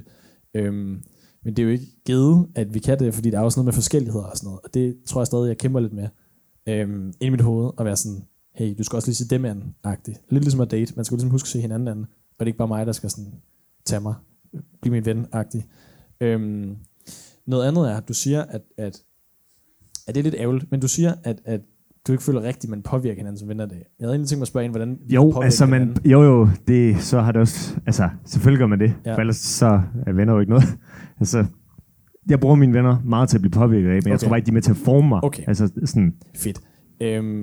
Hvordan er du blevet påvirket af mig og omvendt? I det her venskab? Altså et moderne ord at bruge. Jeg er nok blevet mere woke af det. Altså, hey. Det var så lidt. Jamen, selv tak. Så jeg tror, jeg er blevet sådan mere sådan... også mere nuanceret. Jeg har fået 2 mennesker ind på sådan samme tidspunkt. Dig og min kæreste. Jeg tror, jeg har gjort mig mere nuanceret. hvor jeg før godt kunne være meget sådan, det er sådan her, eller det er sådan her-agtigt. Hvor der måske er 10.000 svar nu. Omvendt. Ja. Jeg har tænkt meget over det. Der er to ting. På den ene side, der har du gjort mig markant mere distræt. Altså, jeg kan ikke komme til tiden mere, efter at jeg er blevet ven med dig. Altså, sådan, det er et problem. Og så, da vi stod bagved, så sagde du sådan noget med, at grunden til, at du kom for sent, det var, fordi jeg kom for sent. Men det var dig, der startede med, hvis jeg stod foran din dør klokken 00, så vidste jeg, at den blev 45, inden du kom ud af badet. Så det er sådan lidt en nedentænkt. Tid er blevet et ødelagt koncept for mig, tak være dig. På den anden side, noget positivt, du har gjort, det er, at jeg tror, jeg er blevet bedre til at rationalisere mine følelser til et vist punkt, fordi vi har talt så meget om det, og fordi jeg har vurderet dig, og så vurderet, hvad kan jeg lide, hvad kan jeg ikke lide af det, du gør, og det gør man jo som venner. Så jeg tror også noget med, ikke meget konkret, om sådan et familieproblem, hvor meget det skal fylde. Der tror jeg førhen, at jeg var sådan, alle problemer, det fyldte bare det hele. Nu tror jeg, jeg er blevet bedre til at rationalisere sådan, og sige, okay, jeg vil hellere have, at mine venner skal fylde det her, kontra hvad et familieproblem skal fylde, fordi det betyder meget for mig. Og det tror jeg, at på mange samtaler, du har engang med en bæk hernede, skældte mig pisse meget ud, for at jeg sådan rationaliserede det forkert, i forhold til hvad jeg selv havde det. Jeg håber, det giver mening i folks hoveder, for det giver ikke mening i det, tror jeg. Hvor vigtigt tror du, det er i venskaber sådan at kunne påvirke hinanden, eksempelvis som, nu nævner du sådan noget med at rationalisere følelser, altså hvor vigtigt er det for dig at blive påvirket, altså få nogle påvirkninger, som du kan bruge helt generelt? Jamen, jeg tror, jeg er meget påvirkelig, tror jeg. Jeg tror, det okay, wow, det gik stærkt i mit hoved. Jeg tror, for de der venskaber, hvor man bare sådan, okay, vi er meget fulde sammen. Det tror jeg ikke nødvendigvis, det er så vigtigt, om jeg bliver påvirket til at kunne drikke 5 shots eller 6 shots. Forstår du, hvad jeg mener? Det er jo bare sådan, det er jo en præmis inden for den verden. Men jeg tror sådan, at de der mennesker, jeg virkelig godt kan lide, der tror jeg sådan, uanset hvad, fordi jeg tror, jeg er meget forskellig med mange af mine venner, så tror jeg sådan, at jeg bliver sådan lidt underbevidst påvirket, og det betyder rigtig meget. Fordi hvis det bare var mig og min hjerne, der bare bestemte, hvordan jeg var, så ville jeg jo fandme være så nervøs, at jeg ikke kunne tage tøj på. Så jeg tror, det er rigtig godt. Jeg har nogle mennesker, der kan noget forskelligt og sådan noget. Så det værdsætter jeg rigtig meget. Hvad med dig? Jamen, jeg tror, jeg var meget det samme. Altså, jeg synes, det er ret, ret essentielt for at overhovedet have et venskab. Det er, at man kan påvirke hinanden i flere forskellige retninger. Og trække hinanden i flere forskellige retninger. Så jeg synes, det er fucking vigtigt. Cute. Noget andet, vi har tænkt os, og det er sådan en ting, der er blevet trukket lige ind til højre, fordi nu taler jeg meget om vores venskaber, og meget dig og mig, og hvad du og jeg føler. Og noget, vi sådan ligesom havde tænkt, man kunne gøre her i pausen, passer perfekt med tid, det var at ligesom sige tak til nogle af de venner, vi har, for ligesom at pege det ud af, og ligesom også tale om det der med at ture og sige tak for noget af det, man er glad for et venskab. Fordi jeg ved, eller det ved du, jeg takker dig rigtig ofte for ting, du har gjort. Også selvom det er sådan noget med, så mødes vi i bussen, så jeg sådan, hey, jeg tænkte i går, tak fordi du har gjort det her for mig, agtigt. Så jeg tror, jeg er meget verbal med det.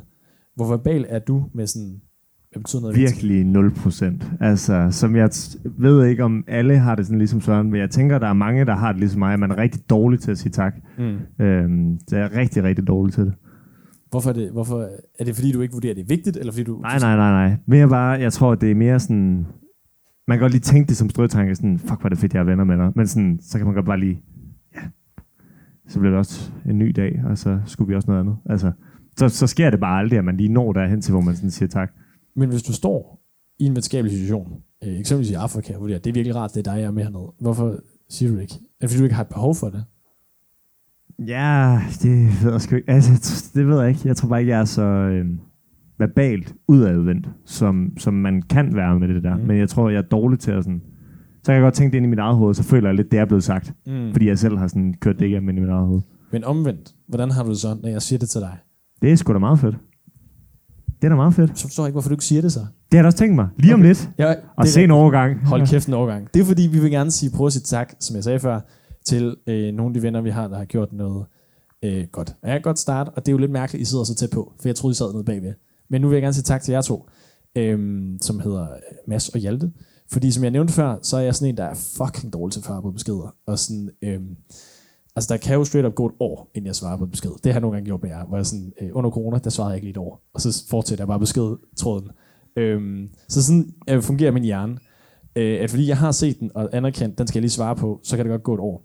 Så jeg tror, jeg gerne vil sige tak, fordi I stadig vil være ven med mig. Og så da I så mig efter det halvandet år, vi ikke har set hinanden på grund af pandemien, at vi så bare, at det var ligesom det plejede.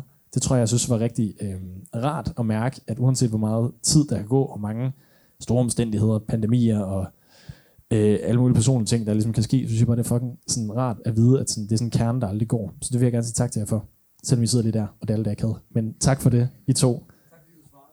Ja, 2 år, kan man sige. Men, så det vil jeg gerne sige tak for, det der med at have et venskab, man ligesom ved, uanset omstændigheder, så kan man ligesom altid komme hjem, fordi I bor sammen. Og jeg føler meget, at jeg kommer hjem, når jeg er hjemme der. Så det skal I have tak for. Og apropos, uanset omstændigheder og komme hjem, så vil jeg gerne sige tak til Frederik Kliver, som sidder der. Fordi det, man ikke ved om Frederik Kliver, det er, at i 3 år, hvor jeg gik i gymnasiet, det er så ikke så meget at komme hjem, men i 3 år, hvor vi gik i gymnasiet sammen, så har Frederik Kliver hver morgen været op banken på mit vindue for at få mig op. Og ellers havde jeg simpelthen ikke haft en gymnasial uddannelse, hvis det var, han ikke eksisterede.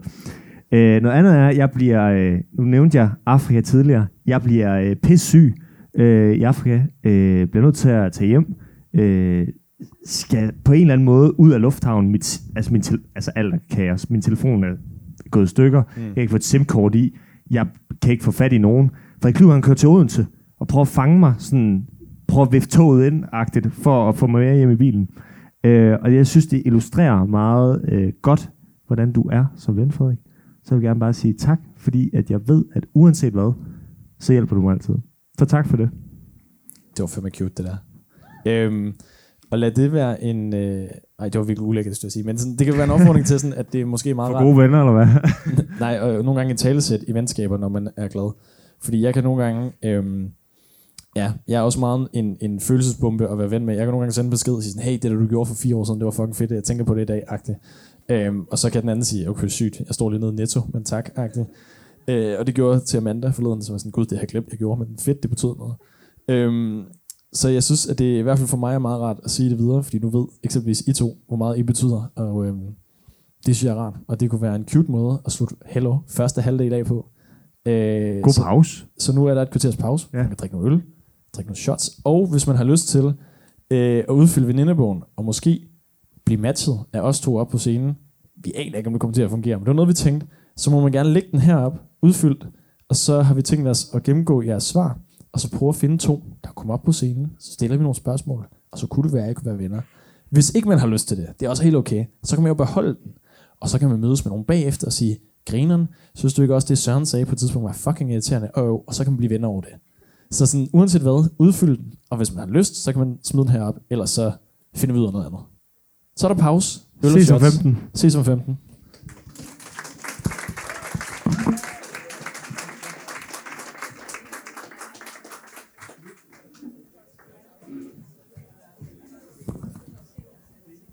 Hallo. Så er vi tilbage. Gud, der er mange sedler. Fra pausen, hold da op. Det havde vi ikke kalkuleret med det her. Nej, det havde vi ikke. Lad mig lige starte med, du har glemt dit glas ud bagved. For jeg vil gerne lige have skålt, og endnu en gang sagt. Vent, jeg henter det. Okay. Så sidder jeg selv. Jeg vil gerne sige tak endnu en gang. Jeg ved godt, jeg har sagt det nogle gange. Tak fordi I kom. Det er virkelig rart, at se, der er nogen, der har lyst til at høre. Så. Det er rart at se, at I har lyst til at høre, hvad vi siger. Og I har lyst til at være her. Som er tomt. Ja, vil du have noget af min? Ja, tak. Sådan der. Hvad hedder det? Skål. På en mandag. Og tak fordi I vil være her. Nå, i den her del, der vil vi gerne tale lidt om det at få nye venner, og gå ind i et nyt venskab, og så tak for alle sedlerne. Det kommer vi tilbage til senere. Det første, vi gerne lige vil starte med, det er at få nye venskaber. Så nu vil jeg stille et spørgsmål til dig. Nu er der noget, der larmer. Ja. Hvad hedder det? Hvordan bliver man ven med dig, tror du? Det er jo et bredt spørgsmål, ja, kan man sige. Så nu prøver jeg at svare generelt. Jeg tror, hvis man er sig selv, og det synes jeg jo er et meget sådan klichéagtigt svar, men det, jeg synes samtidig også, det er ret nemt at lure folk, der prøver at være noget andet, end det de er. I mit hoved. Ja, kom med. Så skal man vel også, for at komme ind til dig som menneske, og komme ind til dig og blive ven, så skal man vel også åbne en eller anden dør. Ja. Antager dig. Hvordan åbner man den dør? Jamen, jeg tror... Fordi jeg antager... Jeg har lige fået en ny ven. Der kan jeg jo starte. Perfekt. Du er blevet vennedatet. Jeg er blevet vennedatet for ikke så længe siden. Og han startede med at fortælle mig rigtig meget om, hvordan han har haft det sidste halve år, og det ikke har været så fedt og sådan nogle ting. Og det var egentlig ikke, fordi jeg skulle svare på det. Han ville bare fortælle mig det. Og det der med at, sådan at give noget af sig selv, hvor der i en ikke udtalt aftale ligger, at så giver du også noget af dig selv tilbage. Det tror jeg er et ret godt sted at starte et eller andet sted. Så jeg tror, at der, ja, det der med, at han gav noget af sig selv, også gjorde, at jeg havde mere lyst til at give noget af mig selv den anden vej. Er det et krav, at, sådan, at man skal sådan være, hey, se mig, sådan er jeg, og så kan vi blive venner? Nej, men det er et krav, at man investerer noget af sig selv, synes jeg. Altså, jeg synes, okay. man kan jo godt møde et andet menneske med at være sådan, nå, men ja, jeg laver det her, og jeg har så mange følgere på Instagram, og jamen, du ved, ja, og jeg spiser det til morgenmad. Altså, hvor det er meget overfladisk. Altså, det er fuldstændig ligegyldigt. Og det er også fint nok, og det er også, jeg siger ikke, at alle venskaber skal starte med at have samtaler som, er du bange for at dø? Men altså, man kan godt tale om noget, uden at tale om alt, synes jeg. Ja, så hvis man taler om noget, så er det et ret godt udgangspunkt, og hvis man indvilliger i den samtale i at tale om noget, frem for at tale om alt, så det er jo ret gode kår. Vi har jo nogle gange i vores venskab talt om, at det også nogle gange er rart bare at snakke om ingenting. Ja. Skal der ligge sådan et fundament af noget, før man kan snakke om ingenting? Det synes jeg, men det er jo meget forskelligt, hvordan man har det med det. Altså, spørg også dig. Ja, altså det er jo, jamen, det er også bare for at sige, at sådan, det er jo ikke fordi alle mennesker skal tale om noget med deres venner. Altså man må gerne bare hygge, hvis det er det, man gerne vil. Jeg tror bare, jeg har brug for, at der er en grobund, der hedder sig, at vi kan tale om noget, men vi behøver ikke at tale om noget. Vi kan også bare tale om, hvordan Liverpool spillede i weekenden, hvis det er det. Så altså, jeg tror bare, det er et ret godt udgangspunkt, det der med, at man kan godt, men man behøver ikke, synes jeg. Og det er jo meget forskelligt. Ja. Det er meget forskelligt, ja. Hvad med dig? Omvendt. Jeg har engang, jeg tror, at min ven Mille, ham tror jeg, jeg har vendescoret i gymnasiet. Hvordan? Ja, det er et godt spørgsmål. Jeg var jo en markant større nørd at kigge på i gymnasiet, end jeg er nu. Og Mille, han var sådan lidt en sej dreng. Men jeg tror sådan, at jeg meget sådan high school filmagtig var ham nørden, der lavede hans lektier og hjalp ham ret meget til, at vi så blev venner. Fordi det var meget sådan med i starten, så hældte ned vores samtaler rigtig meget om, hvordan fuck sætter man krydser bold dansk-agtigt. Og så det er for ham fra Bosnien, og jeg er fra dansk, så jeg sådan, det kan jeg godt hjælpe dig med. Og så stille og roligt kan jeg sådan huske, og det er måske lidt usympatisk, men jeg husker, at han var fucking sej. Så fik jeg lige så stille og roligt sådan, du ved, sagt, hey, du kunne lave lektier med mig-agtigt. Jeg skulle lige tage færgen med over til Fanø. Men du sådan, og vi lavede det hjemme med ham, og stille og roligt, så begyndte vi også sådan at hænge ud, når vi var færdige med at lave lektier. Og stille og roligt fik jeg ham overbevist om, at jeg også kunne være sød og være ven med. Så jeg overbeviste om, at det er mig, der sådan vindescorede ham. Og så var det jo perfekt, at vi sådan fandt ud af undervejs i det der med at sidde og arbejde sammen.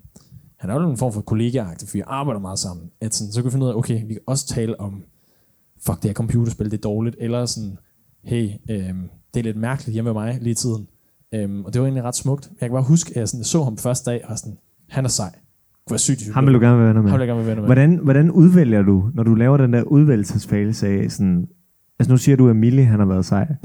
Hvad gjorde, at han var sejere end andre? Altså hvorfor ville du gerne være venner med ham? Det var fordi, jeg tror, vi sad siden hinanden første eller anden dag, eller sådan noget, hvor at han virker meget sådan, det lyder lidt som, at jeg forelskede ham. Det var også vennemæssigt, sådan, han var sådan ret sej og sjov, og, sådan, og så talte vi sådan lidt om, sådan, tror jeg, Fanø eller sådan noget, så nævnte han sådan noget med, det må være hårdt på sådan en ø, og så var jeg sådan lidt hurtigt, giv mig mere tid. Så kan vi det her sammen.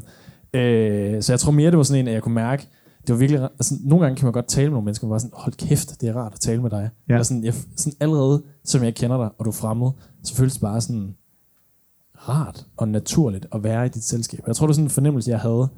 Jeg har aldrig spurgt, om det var gengæld, for jeg tør ikke høre svaret. Men sådan, jeg synes bare, det var sådan ret rart, og sådan dejligt at tale med ham, og så blev det bare mere og mere, og så han er jo en af de mennesker i dag, jeg kalder familie og sådan noget. Så jeg tror, det var sådan en måde, hvor jeg udvalgte ham på, og gjorde ham mør, og så i dag, så er vi sgu familie. Ja. Så jeg har prøvet det lidt omvendt, at være ham, der prøvede at vinde det i det en. Hvad kigger du omvendt selv efter, hvis du nu skulle møde en eller anden? Lad os nu sige, du havde siddet hernede, leveret et papir. Hvad vil du så kigge efter? Jamen, nu er det ikke for at lyde som, altså den smarteste fyr i byen, men jeg tror ikke, jeg har prøvet det der med at være sådan der, nu peger jeg på dig, og jeg vil bare gerne være venner med dig. Altså fordi det skete naturligt, eller fordi... Ja, det tror jeg. Okay. Det tror jeg mere, at sådan, så har det været gensidigt, eller også så har det været sådan, det er bare sket-agtigt. Ja. Har så nogen sådan kigget på en relation, og ved, okay, vi vil blive venner? Så det har jeg ikke lige tænkt over, men det er vi. Agtigt. Ja, det tror jeg. Sådan nogle gange, de der... jeg har ikke sabbatår længere. Men de der sabbatårsjobs, der kan man godt nogle gange få nogle venner i løbet af det. Hvor man er sådan der, det er egentlig mærkeligt, vi er ved at være venner. Men det er vi.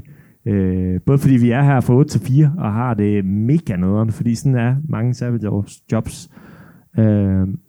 Men jeg tror, det er sådan det nærmeste, jeg kan komme det. Altså nu arbejder jeg på Snor, hvor alle var sådan 30 år ældre end mig-agtige. Har du nogensinde prøvet at vende det i det, eller prøvet at blive ven med, eller være sådan tæt på at være ven med en, der var sådan, i hvert fald dobbelt din alder? Over 40. Jeg beklager, hvis der er nogens alder, jeg shamer, men... Det er gammelt. Det var dig, der sagde det. Nej, det tror jeg ikke. Fordi hvad er din ældste ven egentlig? Min ældste ven? Jeg stod og lavede pizza i Holstebro med en fyr, der var 32. Vi havde det ret sjovt sammen. Han lavede musik og sådan noget, så talte vi ret meget om det. Jeg tror, det er den ældste relation, jeg havde. Der var jeg 20 på det tidspunkt, så der var 12 års forskel. Men det er sådan, det tror jeg, det ældste, jeg har haft. Har du haft nogen sådan... det har du så for Snor, men ud over det. Nej, jeg tror ikke mig og Viby-Kenneth blev venner rigtigt. Nej, okay. Men sådan, jeg er ved at få en ven nu, der er 32-33-agtig. Og vi sådan, jeg tror, vi står sådan et sted. Jeg har mødt ham i byen. Så talte vi om dødsmetal, musikgenren. Fordi jeg synes, det var fucking spændende at grine, og lytter også lidt til det. Og han var sådan, jeg spiller i alle bands. Og så nævnte nogle bands, og sådan, jeg spiller i dem. Og så var sådan, okay, griner. Og så har han været mig med til en koncert og sådan noget. Og nu tror jeg, vi er sådan et sted, nu skal prøve at mødes ædru. Og det bliver spændende. Apropos det der med sådan, kan man ændre en relation fra sådan en fulde relation, eller en metalrelation til noget andet. Og han er jo også 10 år ældre end mig-agtig. Så det bliver jo spændende at se, men jeg tror, jeg ved sgu ikke, hvordan det er. Det er bare det, jeg vil sige. Jeg tror sådan, jeg tænker ikke så meget over alder, men sådan, jeg kan godt vurdere, han har jo oplevet markant flere ting end mig. Han er sådan et andet sted. Og sådan, det behøver han jo ikke at have gjort. Nej. Man kan godt blive rigtig gammel uden at rigtig opleve noget. Altså det kan man virkelig godt. Det er selvfølgelig rigtigt. Men jeg tror bare sådan, at vi er jo to vidt forskellige steder i livet. Det er rigtigt. Jeg tror mange af de venner, jeg har fået, der har vi nok som regel været det samme sted i livet. Ja. Jeg ved ikke, om det er en hindring, det der med, at sådan... Han tænker jo, det ved jeg ikke. Han er jo et sted, hvor han sådan, børn er jo en præmis-agtig, eller sådan, at det er sådan noget, man tænker. Det er en mulighed i hvert fald. En mulighed, ja. Ja, klart. Og sådan, alle mulige ting. Han er 30, altså jeg ved ikke engang, hvordan det er at være 30. Jeg er jo 20, 23. Så jeg tror sådan, jeg nogle gange godt kan lidt frygt, bliver det bare fucking akavet inden. Det er jo også meget muligt med sådan nogle venner, der man har mødt i byen. Har du haft sådan en møde, hvor du sådan, nu kan du mærke, nu er det venskabsprøven? For jeg har lidt som om, at den der ædru-aftale, vi har, det er venskabsprøven. Jeg tror, det er det nærmeste, jeg kan komme det. Jeg er flyttet til København. Og nogle gange, når man flytter til en ny by, så skal man jo også nogle gange rive op i gamle venskaber, som man ikke har set længe. Eller sådan. Jeg havde en rigtig, rigtig god veninde i gymnasiet, og så talte vi ikke sammen. Sådan indtil nu. Og så begyndte at se hinanden igen. Og det har været meget sådan noget, nu går vi ud og drikke kaffe, og så prøver vi lige at tale sammen her i halvanden time, og så ved vi også godt, så skal vi også til hjem-agtigt. Altså det er meget sådan Tinder-date-agtigt. Men det er ret sjovt. Altså det er ret sjovt, det der med at prøve at se, kan vi snakke om noget? Eller sådan. I mit hoved lyder det meget sådan som en 30-årig, han får en ven. Forstår du, hvad jeg mener? Jeg ved, ja. Nej, det var ikke for at smide dig. Noget andet er, vi har jo begge talt om, at du har nogle venner, du vurderer familie, det har jeg også. Tror du, man på et tidspunkt, enten i livet aldersmæssigt, så skal du gætte, eller sådan, at man kan have venner nok, hvor man sådan bliver mættet, at sådan, du ved, så... Altså, hvor man ikke orker at tage flere af. Ja, man ikke sådan bliver sulten for det, selvom der er en mulighed for, at der er et eller andet menneske, man møder, hvor man sådan, vi kunne egentlig være gode venner, så ser man det ikke, fordi man sådan, jeg har jo nok-agtigt. Jamen der tror jeg helt sikkert selv, jeg har været på et tidspunkt, hvor jeg har været sådan, jeg har så mange gode venner, og sådan, mine venner er så søde, og så gode, og så ordentlige, og sådan nogle ting, at så har jeg nok nogle gange gået glip af muligheden for at være venner med nogle andre, som også kunne være gode og søde og sådan nogle ting. Ja, altså hvad du spørger om? Det var sådan, tror du, man på et tidspunkt kan have nok, eller være for gammel, eller sådan? Nej, jeg tror ikke, man kan være for gammel. Men tror du, man kan vurdere sådan, nu er jeg også... Det kommer jo an. Nej, det virker mærkeligt. Virker simpelthen mærkeligt. Men jeg tror godt, man kan have nok. Altså i forhold til ens eget behov. Altså sådan, det er jo meget forskelligt. Altså der er jo nogle mennesker, hvor de sådan... Nu så har jeg set Kurt hver dag i 40 år, og det er bare fedt. Altså sådan, så er der måske ikke så mange andre, der er behov for den måde at tage ind på. Det er jo meget forskelligt. Altså jeg tror for mig, så tror jeg, jeg har brug for det der med at kunne møde nye mennesker hele mit liv. Men det er jo meget forskelligt, når man har med det. Det er rigtigt. Det er bare fordi, jeg tænkte, da jeg skrev det ned på mit papir, at det kunne godt være, at på tidspunkt, der var sådan nogle omstændigheder, hvor man sådan ikke ser mulighederne for nye mennesker, fordi man ligesom enten er sådan, jeg har nok, de betyder rigeligt, eller man er sådan, det er blevet for gammel til. Men det er da klart, de to muligheder, som du nævner der, både det der med, at man vurderer, ja, 58 mand, altså, hvad skal jeg have nye venner for? Eller det der med, at jeg har så gode venner, som jeg også, der siger jeg også mig selv, at sådan, der har jeg nok selv nogle gange vurderet sådan, jeg behøver ikke dig, fordi... Men har det ændret sig? Det ja, det tror jeg, men det er også... Ja, det tror jeg, men det er også fordi, jeg... Det er jo meget, og nu har vi også spurgt jer i den her flyer, hvor introverte og ekstroverte I er. Der er jeg nok meget ekstrovert. Altså, jeg kan virkelig godt lide det der med at tale med andre mennesker og nye mennesker og sådan nogle ting. Men hvis man nu er pisse introvert, så er det nok noget andet. Det er okay. Det er fordi, jeg har nemlig tænkt mig at spørge dig ind til det der med sådan, de behov, man har, når man møder nye mennesker. Fordi at sådan, nu kan jeg bare kigge på jer og vurdere sådan, at ja, det kan det godt være, at I har et andet behov for et venskab, end jeg har, eller omvendt, eller sådan, at det er ikke sikkert, at man kan rumme alle de usikkerheder, jeg lever med. Det er jo sådan helt fair-agtigt. Så det der med at være introvert og ekstrovert, de der samtaler, man aldrig har, som jeg også har nævnt nogle gange nu, det der med sådan, at hvis man nu siger, at en eller anden herinde og jeg, vi skulle til at være venner, der er nogle samtaler, vi mangler, for ligesom at finde ud af, hvad hinandens behov, og det er nok der, hvor man prøver at være sådan en social dans, for at finde ud af, hvad har du behov for, hvad er jeg behov for, hvor introvert og ekstrovert er en ting af det, og man lader op sammen med de andre, eller man ikke lader op sammen med de andre.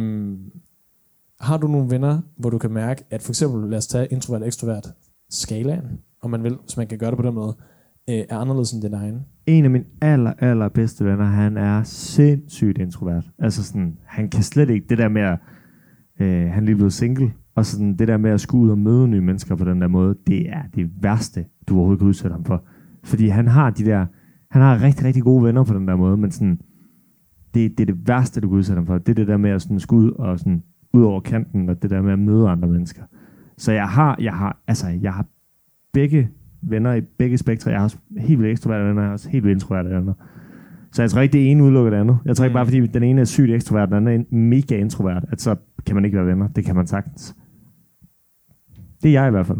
Ja, det kan godt være, at det giver god mening. Jeg fik bare lige to spørgsmål inde i mit hoved. Noget andet er, du og jeg, tilbage til os. Ja. Vi er jo helt vildt forskellige. Der er dels noget med usikkerheden. Der er vi meget forskellige, hvor jeg er sådan helt usikker på alle mulige ting. Det er du ikke så meget. Der er også noget med, ja, sådan noget, hvad fanden hedder sådan noget? Aggressivitet, skulle jeg til at sige. Den er nok også lidt forskellig. Ja. Sådan ting. Da du og jeg blev venner i tidernes morgen, på et tidspunkt, når man ser hinanden så meget, som vi gør, og bliver så tætte venner, som vi gør, så mærker man sådan, der er vi pisse forskellige. Hvis du møder en, vil du mærke, der er vi vidt forskellige. Og vi er jo sådan grundlæggende forskellige i, lad os tage udgangspunkt i den der usikkerhedsting, vi har nævnt nogle gange. Ja. Vurderer du så, at det er sådan en ting, det skal vi lige tage højde for, eller være sådan, okay, det er, hvad det er? Jeg tror, og det er ikke sikkert, at der er nogen herinde, der kan sådan... Ja, det ved jeg ikke. Altså, jeg tror faren ved at vurdere, at man har gode nok venner, og der er nok af dem, det er, at så begynder man kun at kigge efter folk, der er ens med en. Altså de der er forskellige, og dem der hvor der er en forskellighed mellem os, at dem ser man bare ikke. Altså, dem vifter man lidt væk, fordi jeg har jo alle dem her, de er ligesom mig. Og hvis jeg skal have en mere, så skal vedkommende i hvert fald også være ligesom mig. Altså jeg kan ikke overskue, at der er en, der er sådan helt væk fra mig. Og det tror jeg også, jeg har gjort. Så jeg tror også, at det der med, og det er jo netop sådan et venskab her, man så kan gå glip af ved at køre den der model et eller andet sted. Det giver mening. Noget andet er, og det har vi jo faktisk også talt om op til det her, der er også noget med sådan en helt grundlæggende ting, og det ved jeg, at det har jeg talt med en veninde, der ikke er her, der hedder Amanda, om hvilke behov man har i venskab, om man har behov for at lade op sammen, eller man lader op derhjemme for at være sammen med andre, lidt introvert-ekstrovert-agtigt. Og der tror jeg, at det var første gang nogensinde, jeg havde en samtale om, hvordan lader du op, og sådan, har du behov for at lige have noget tid selv, inden du ser mig, hvis du har lavet noget andet inden? Og det er jo sådan nogle ting, der er meget rart at vide, som ligesom kan imødekomme hinandens behov, men det er jo ikke noget, man sådan naturligt siger, hvis man eksempelvis møder nogen på en bar, eller en eller anden, der spiller metal, og siger, jeg skal bare lige høre, hvad er dine sådan behov for at lade op-agtigt? Fordi det kan jo hurtigt blive mærkeligt. Hvordan vil du have det? Lad os sige, du ikke kendte mig, og jeg kom hen, vi begyndte at tale sammen, og så sådan, vi har talt nogle gange ved Fuldebyen, og så siger jeg, hey, jeg skal bare lige høre, hvordan lader du op-agtigt? Fordi det ville give god mening at talesætte i mit hoved, at man ligesom får det rammet på plads. Men der er jeg fucking mærkelig, fordi det ville jeg synes var fedt nok. Okay. Men det ved jeg godt. Der er jeg nok, der tror jeg ikke, jeg er så repræsentativ. Men jeg tror, at hvis man gør sådan noget der, så tror jeg, at det er vigtigt at lure, hvem og hvornår, altså hvem man stiller spørgsmål til. Fordi jeg ville synes, det var fedt nok, men jeg er sikker på, at der vil være rigtig mange andre, der ikke ville synes, det var særlig fedt. Fordi det ville være for voldsomt og for tidligt og for alt muligt andet. Mm. Det giver mening. Det giver mening. Jeg prøver lige at tage stilling til, hvordan jeg selv har det, men jeg tror måske også, jeg synes, det er sygt nok. Det her, det tror jeg, vi har nævnt og talt om. Men har du prøvet at rykke et venskab fra eksempelvis en gå i byen metal-agtig venskab til, at nu skal vi være noget andet? Altså rykke konstellation, omstændigheder. Gå fra sådan det der gå i byen alkoholsvenskab til kaffevenskabet, eller omvendt? Jeg har forsøgt med et par stykker, men jeg tror faktisk aldrig rigtigt, jeg har været... jeg tror aldrig, jeg har lykkes med det. Har du prøvet det? Nu er du meget afholdsmand. Mm. Det er noget, vi har glemt at komme ind på her. Det er jo, hvilket førstehåndsindtryk man får hinanden. Mit førstehåndsindtryk af dig, det var jo meget, at hold kæft, du er meget hæs. Ja. Men du er meget afholdsmand. Ja. Så jeg ved ikke, om du har oplevet det på samme måde. Jeg vil sige, førstehåndsindtryk, der kom jeg i sådan en langt fedtet hår, og havde tømmermænd, og sådan, havde en hue på, og sad sådan helt over i hjørnet, sådan helt krummet sammen. Så det giver mening. Og der er også en, der er her i aften, der hedder Mia, der troede, jeg var sådan en ryg-hasse Reddit-nørd. Det sagde hun til mig. Så jeg forstår det godt. Om jeg har rykket det der? Ja, altså om du har rykket noget, altså et venskab fra at være, nu går vi i byen sammen, til at vi ses også uden for det. Jeg tror mere, jeg har prøvet det omvendte. Okay. Det der med, at nu er vi meget sådan nogen, der, det er bare dig og mig-agtigt, og nu prøver vi også at gå i byen. Okay. Og det er som om, det fungerer godt for mig, fordi så har man en eller anden ro i, jeg ved, hvem du er, og hvem du er, og hvad du har behov for, og sådan nogle ting. Ja. For der gik egentlig lang tid før, at det er min rigtig, rigtig gode ven, nævne hende igen, Amanda og jeg, vi gik i byen sammen. Fordi det var meget sådan noget, drik te tale, eller gå en tur, spise is, tale-agtigt. Og det synes jeg fungerer ret fint, fordi der er sådan nogle rammer for, at man ligesom, jeg forstår, hvem du er, jeg har de forudsætninger for, hvilke mennesker du er, og så kan jeg også nemmere, hvis man er i byen, vurdere, har du det godt, skidt her-agtigt, fordi når man er i byen, så løber man rundt alle mulige forskellige steder, mellem vinstuen eller et eller andet sted i Aarhus. Ja. Og det tror jeg gjorde noget rigtig godt, hvor jeg tror, vi vil have det mærkeligt med at sidde over for en eller anden sådan, jeg ved ikke, hvad du har behov for, eller hvem du er. Hvis sådan et samtale ikke kommer naturligt, så kan det godt være mærkeligt. Absolut. Og apropos det, vi har fået en masse venindekort. Hov, og nu bliver det impro. Ja, det jeg tænkte med, skal vi starte med at prøve at gennemgå den her seddel selv? Det synes jeg kunne være spændende. Og jeg har fået at vide, at jeg har lavet en fejl i den, fordi at Ross fra Friends er jo bare en, man ikke gider at være ven med. Og det vidste jeg ikke. Så det beklager jeg, hvis nogen har taget Ross. Det har jeg fået at vide. Det kan jeg se dagen der. Ja. Jeg tænkte med, det kunne måske være oplagt og smart, at vi prøver at gennemgå den her sammen og sige, hvad vil du sige, hvad vil jeg sige. Ja. Og så kan vi prøve at kigge nogle af de her kort igennem. Vi prøver at matche folk op. Ja. Det kunne være spændende. Og så hvis nogen af dem, der har lyst til at komme herop og få et spørgsmål. Skal man sige navnet, når det er vi, eller hvad? Nej, jeg tænker bare, at vi gennemgår. Hvad vurderer du matcher? Okay, fair. Ja, det kan man godt høre improviseret der. Nå, Markus, min store veninde, hvad bruger du venskaber til? Altså nu har jeg jo selv været med til at lave den her. Mm. Men jeg tror, jeg vil vurdere de to til at være lavet op. Mm. Og så siger en kontroversiel, gå i byen. Ja. Fordi jeg går meget i byen. Jeg er en 24-årig gammel mand, der godt kan lide at danse. Ja. Så på den måde. En 24-årig gammel. Jeg har nu lidt svært ved det, for der er mange af de her ting, jeg synes, der er fucking fede. Jeg synes også sladder. Det hele er jo fedt nok. Jamen, sladder er også spændende. Jamen, jeg tror, lavet op er jo sådan lidt en, kan jeg godt se nu, når jeg selv skal svare på det. Det kan godt være, jeg skulle svare på det, inden jeg printede den ud. At når man lader op med nogen, er jo en ret god forudsætning for at være venner. Ja. Og lader op og kobler af, minder jo lidt om hinanden. Jeg tror egentlig, jeg har det meget sådan, lader op og spørger til rådet, tror jeg. Fordi det giver god mening med, at jeg er så usikker. Jeg spørger jo tit. Det ved du om nogen. Jeg spørger meget til råds, kan jeg det her? Hvad med det her? Ja. Må jeg det her?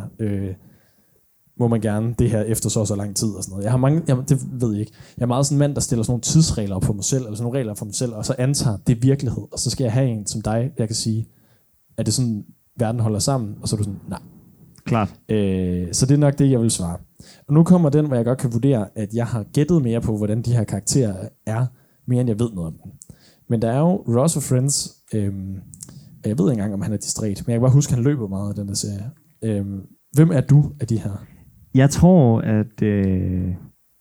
Og det er meget for kenderne, det her. Jeg tager lakur fra rejseholdet. Det er meget for kenderne, eller folk, der er født før nullerne. Men jeg synes, hvis du vurderer dig selv som fattet, men svær at læse, det er jo meget sådan det indtryk, nogen får af dig. Men som ven, så vurderer jeg måske mere, du sådan er... Ross? Eller? Ja, du er meget mere Ross som, ja, okay, som ven. Jeg tror, at mit førstehåndsindtryk, der er du meget lakur. Men du er meget distræt og følsom. Ved du hvad, så laver vi en kombi. Vi laver et kombikryds. Hvis man kan lave en, der hedder depre-distræt, så tror jeg, det vil være mere mig. Hvis jeg var sådan Ross fra Peter Plys, tror jeg, det ville passe meget godt til mig. Nå, hvad ser du efter et nyt venskab, min ven?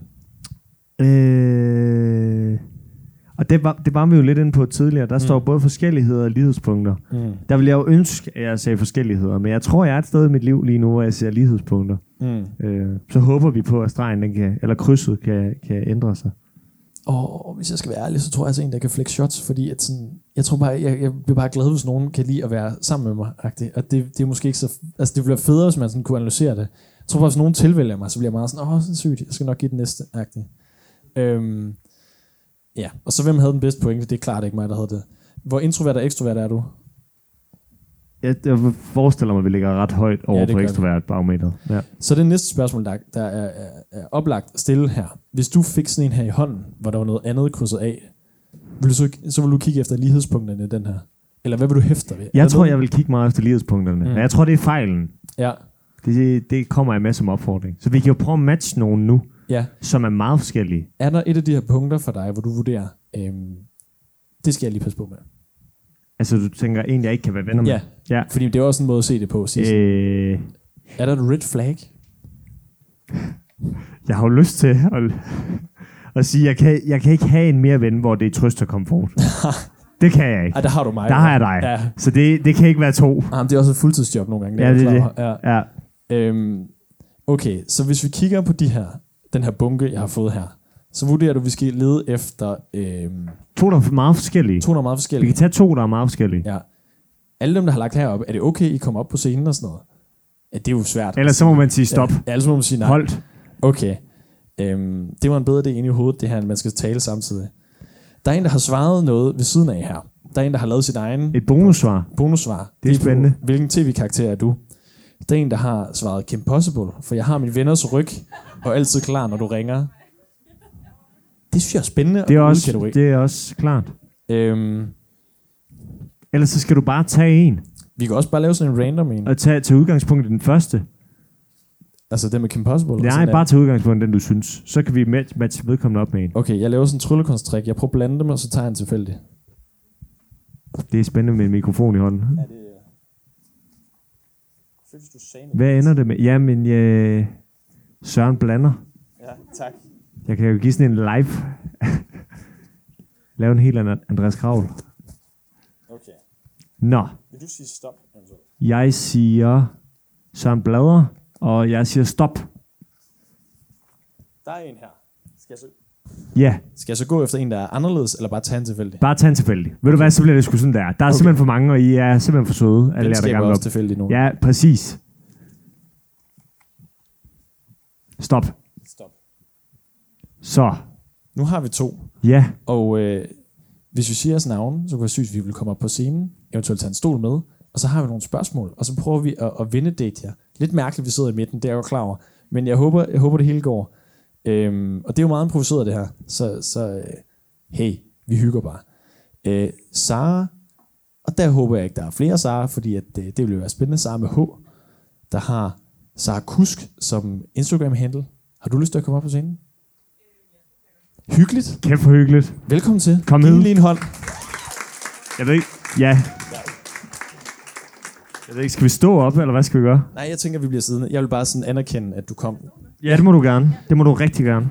Og så har vi en, der hedder Fossa, som ikke har... Velkommen på scenen. Ej, hvor hyggeligt. Tag en stol med.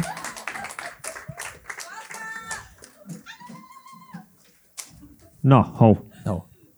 Velkommen til. Tak. Hej. Jeg ved ikke, om hvis jeg nu... Du har jo... Jeg har SARS. Hvis jeg nu nævner, hvorfor du har... Eller spørger, hvorfor du har valgt, du æslet på Peter Plus. Altså, det er på jeg klog. Okay, til at starte med, jeg vidste altså ikke, hvad jeg skulle have. Så jeg havde altså også draget nogle ting ud, da I sagde det der. Men for det første, der var 2 af serierne, jeg ikke kendte. Og jeg var sådan, jeg var i hvert fald ikke Ross. Jeg føler selv ikke sådan skoleklog, men sådan okay klog, sådan, I guess, livserfaring, når, så gammel som man nu er. Hold stille. Ja, det er mine venner, der sidder dernede. Idioter. Yeah.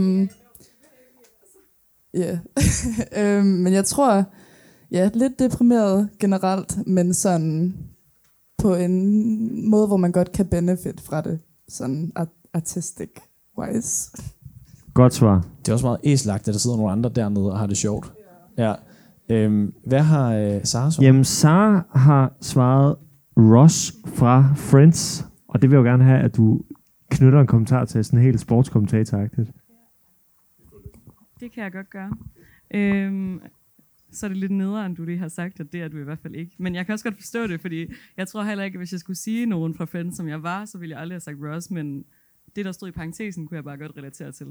Hvad var det, der stod? Følelser og distræt. Ja. Det synes jeg passer meget godt til mig. Men jeg havde også overvejet æsel. Jeg tror bare ikke, jeg er så klog. Eller sådan, det tror jeg ikke, jeg vil være, det vil ikke være det sådan ord, jeg vil sætte på mig selv. Men ja, jeg synes, jeg er meget følsom og distræt. Okay, vi er fedt i forskellige. Så passer spændende. Det i forhold til narrativet, det er jo godt lavet. Hvis jeg nu stiller, jeg skal lige huske, Fossa? Er det ægte navn? Nej, det er mit kunstnernavn. Okay, spændende. Det er ikke så æslagtigt, men fair. Hvad hedder det? Hvis du nu kigger på Sara, og så skal vurdere, vi skal være venner. Hvad skal hun sådan vide om dig, eller hvad leder du efter i hende-agtigt? Og på alt, hvad vi har talt om, hele det her. Har du så noget, du går efter, eller tænker over, eller sådan siger, fun fact, jeg lader op sammen med dig, eller ikke sammen med dig? Hvad vil du sådan gerne sige, inden I begynder at tale som venner? Nu får du muligheden. Nu stiller vi det hele guidet op. Ja, det er lidt sjovt spørgsmål. Jeg tror sådan, generelt set, så når jeg bliver venner med nogen, så er det bare noget, man sådan havner i. Det er ikke sådan, dig vil jeg gerne være venner med. Det er bare sådan, nå ja, nu er vi venner. sådan, jeg, noget, du skal vide om mig. Jeg er meget sådan, tager det som det kommer, men også meget loyal i sådan ven generelt. Så, og meget empatisk. I hvert fald det, mine venner siger. Ja, jeg kan godt lide at have det sjovt og bare slappe af og lave ingenting egentlig. Det nok min yndlingsting. Ja, en blanding af det, som I også sagde, det der med at have oplevelser sammen. Også det, I sagde med, at når man først har nået til et punkt, hvor man ligesom kan være ægte med hinanden, så kan man godt snakke om ingenting, eller bare sidde og se hver sin TikTok på hver sin telefon, og så være sådan, hey, se det her. Ja, okay. Sådan, det er sådan venskab for mig, rigtigt. Så samme spørgsmål til dig. Hvad skal Fossa vide om dig, inden, hvis I skal være venner? Jeg tror, hun så skulle vide om mig, at jeg godt kan have meget sådan, forskellige behov for kontakt. Også lidt apropos det der med at tage 4 måneder om at svare. Nogle gange kan jeg også tage 4 måneder om at svare. Og andre gange, så har jeg brug for at sådan, blive bekræftet hver dag i, at vi er venner. Så sådan, det der med, at det, jeg føler, jeg er meget all over the place i sådan relationer på den måde. Hvis jeg sådan skulle disclaimer mig selv. Nu kan jeg jo spørge over på det her hold, og det er et spørgsmål, jeg har fået mange gange. Hvordan kan man regne ud, hvilke behov du har? Fordi jeg ved jo godt, at nogen herinde sidder og siger sådan, jeg ved ikke, hvorfor du svarer nogle gange efter 2 minutter, og efter 2 måneder-agtigt. Hvordan kan man regne det ud? Svært spørgsmål, det ved jeg godt, for jeg kan heller ikke svare på det. Ja, det er meget svært. Det tror jeg ikke, man kan regne ud. Jeg tror, at jeg prøver at gøre mit bedste for ligesom at give udtryk for, hvornår jeg har brug for hvad. Så netop, at hvis jeg ligesom har brug for kontakten, så rækker jeg også selv sådan meget ud. Og hvis jeg ikke gør det, så er det måske, fordi jeg ikke har så meget brug for det. Men ellers så er det nok ret svært at regne ud. Ja. Perfekt. Vi har forberedt nogle scenariespørgsmål, vi vil stille jer. Nu stiller vi jer i en anden fake situation, ligesom det her. Og så vil vi prøve at høre, hvad I hver især svarer til det. Og så kan I prøve at vurdere, forestille jer det her scenarie som venner. Jeg vil tage den første. Se på det. Ja. Det er, at lad os nu sige, at I går en tur efter det her. I har en jækkebombe i hånden, og lige drukket den. Alting er godt. Så opdager I, at, eller så siger den anden, fuck, det er min ekskæreste, der går derovre. Og det endte virkelig skidt, at jeg virkelig ikke lyst til at se ham. Og så kan den anden se, at han kommer gående hen og gerne vil tage kontakten. Hvordan reagerer I så? Vil du starte, Fossa? Lad os sige, Saras ekskæreste kom gående, og hun sagde, fuck noget lort. Jeg tror bare, jeg vil tage dig i hånden og lade som om, at vi var kærester. Så. Altså, hvis det var så slemt. Så, I don't know. Kig væk. I don't know. Altså, det kommer an på, hvor slemt det var. Om det er sådan, du fik mental breakdown bagefter. Eller om det bare var sådan, ej, skal du høre, hvad der skete? Sådan. Så alt efter det, synes jeg, at udfaldet også, det varierer lidt. Jeg ved det ikke. Det er nok bare det. Godt svar. Hvem er herovre? Altså, jeg tror måske, at jeg vil prøve rigtig hurtigt at lige spørge, hvad hun havde brug for. Fordi at jeg ville have svært ved at regne det ud nok. Altså, medmindre vi kendte hinanden godt. Og så lige være sådan, skal vi vende om? Skal vi gå herind? Skal vi løbe? Et eller andet. Altså, fordi at jeg tror godt, man kan mærke det i den situation, og så kunne vi ligesom sådan, måske reagere på det, for at afværge det lidt. Ja. Det lyder ikke som om, I har trykket på bosseren endnu.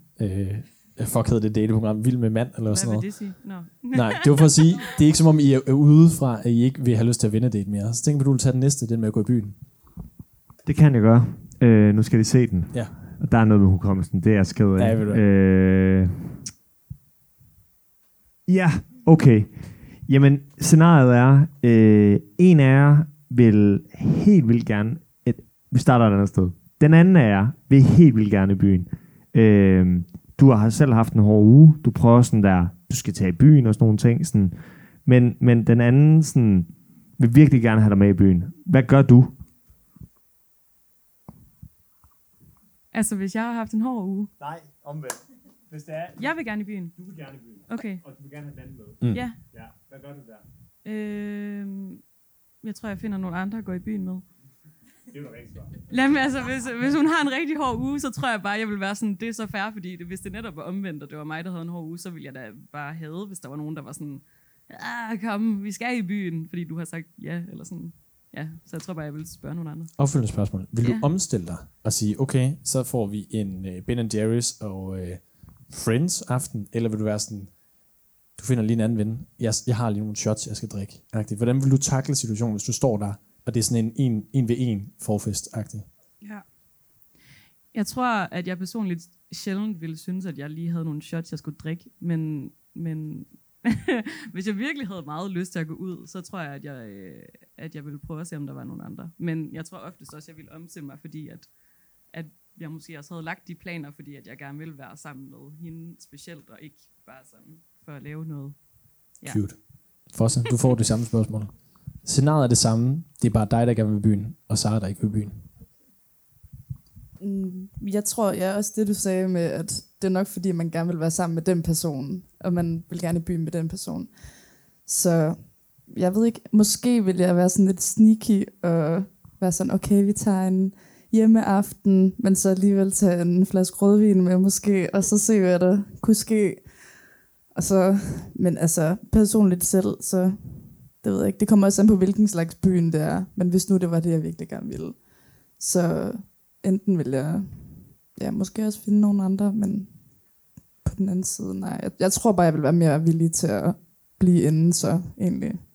Og så bare sige, nej, så tager vi byen i morgen. I don't know. Det tegner jo godt det her. Det virker fandme som om vi er ved at blive gode venner. En anden vi har overvejet, det er sådan noget, hvis I nu har en virkelig hed politisk diskussion. Altså I kan mærke sådan rent politisk er I sådan helt forskellige. Fordi det ved jeg for nogle andre venner, det betyder meget, hvor jeg tror jeg er lidt mere sådan, bare du er et godt menneske, så er det jo fint vi er forskellige. Men sådan, for nogen er det jo meget sådan en, det kan jeg ikke forstå, at du har den holdning. Det kan også være noget andet end politik. Vi har mange gange diskuteret musik, fordi at vi havde en lang tid, hvor vi diskuterede rigtig meget, hvad fuck man lyttede til efter musik, fordi jeg kommer fra metalverden, hvor der kan jeg ikke altid høre, hvad de siger eller synger, så jeg lytter bare meget til musikken, og du lytter meget til teksten, og så kunne vi ikke forstå, hvorfor hinanden synes, de samme numre var fede, og det diskuterede vi. Ja, det er en diskussion, vi har haft på et tidspunkt. Hvis I nu havde en diskussion, hvor jeg kan mærke helt ind i, jeg er uenig, hvordan vil I takle den i forhold til et nyt venskab? Så. Jeg tror, at det ville komme meget an på for mig, hvad det handlede om, fordi at netop hvis vi var meget uenige om musik, så tror jeg bedre, at jeg ville kunne rumme det, end hvis vi var meget uenige politisk. Fordi at det er noget, der betyder meget for mig, at jeg har de samme værdier som mine venner. Så ja. Lad os så sige, tegner videre på det her billede, vi bruger at male, at I er politisk fuldstændig uenige. Ville det være sådan noget, der var skelsættende for jeres venskab, eller var det bare en præmis, hvor du er sådan, okay, du er anderledes? Altså, hvor meget kommer det til at betyde for relationen? Jeg tror, jeg ville blive nødt til at slå op med hende, faktisk. Okay. Ja. Det er spændende. Benhård. For så, hvordan har du det? Jeg har det på samme måde. Altså, jeg tror også, jeg kan forestille mig, når du siger det, så tror jeg også, vi har de samme holdninger. Fordi at der er bare nogle ting, både etisk, men også bare altså sådan reelt, sådan, er der noget sådan menneskeligt, som ja, der bare burde være på en bestemt, eller sådan, hvis du ikke mener det her, altså, hvem fuck er du så overhovedet, så er der ikke, nej. Sådan, der er bare nogle ting, man ikke kan negotiate, hvis man kan sige det sådan. Selvfølgelig, hvis det handler om musiksmag, så altså, whatever, det er lige meget. Altså selvfølgelig, man kan altid bonde over den samme musiksmag og sådan nogle ting, men rent politisk, der tror jeg, ja, der er det bare. Altså selvfølgelig, hvis det er sådan en ting, der er sådan, not too important, men sådan the big things, der er helt klart, ja. Det går sgu da meget godt.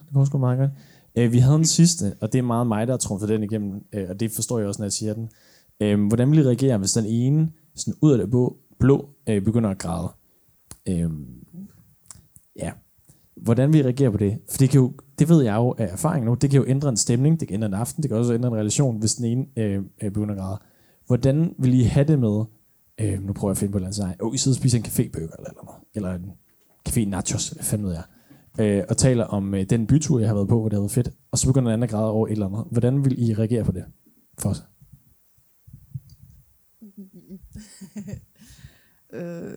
Reaktionen vil nok først være, what? What the fuck? Men altså, man kan jo ikke altid styre, hvornår man lige bliver ked af det, eller sådan noget, hvornår noget lige pludselig rammer. Så det har jeg jo også prøvet med mange af mine andre venner, altså sådan, man bliver sådan lidt. Altså, jeg har sådan lidt, hvis jeg bliver nervøs over noget, så kan jeg bare grine lidt. Så det er sådan, hvad foregår der? Men på den anden side, så vil jeg også gerne altså bare trøste dem, og så prøve at få dem til at falde til ro. Så jeg vil nok bare prøve at snakke med dig, hvorfor du føler sådan, og så prøve at få dig op på hesten igen, uden at sådan presse dig op og sådan tvinge dig til at være glad, men sådan i en måde, hvor at du stadigvæk kan sådan, hvis det giver mening, være glad, men stadigvæk sådan acknowledge, at du er ked af det. Sådan at man bedre kan bearbejde det, for hvis man er ked af det, så kan man ikke rigtig finde ud af. Altså hvis man er i emotional distress, så er det lidt svært at arbejde med det. Så prøv at ligesom komme op igen, og så finde ud af, hvad det er, der gør, at du græder i en burger. Ja. Preach. Nå, hvad siger du? Jeg tror også bare umiddelbart, at jeg ville starte, altså sådan spørge ind til, hvad det er, der sker, fordi at det er jo lidt random, når man græder midt i en burger, men så er det jo nok, fordi der er et eller andet andet, der foregår, og ikke fordi man er ked af det over mad. Så jeg ville nok bare være sådan, hvad sker der? Hvad har du brug for? Altså sådan, måske lidt sådan med det samme som ekskæresten. Sådan, skal vi gå, eller vil du have et kram, eller sådan, what's going on? Altså det virker som om det eneste, der står i vejen for jer to, det er, hvis I er politisk uenige. Så nu stiller jeg sådan et helt kajtet og også lidt poppet spørgsmål. Kunne I, rent hypotetisk, efter det have lyst til at drikke en øl sammen og tale sammen, nu når I har siddet her under meget presset forudsendende omstændigheder og svaret på nogle spørgsmål? Det tror jeg kunne være sjovt. Ja, hvorfor ikke?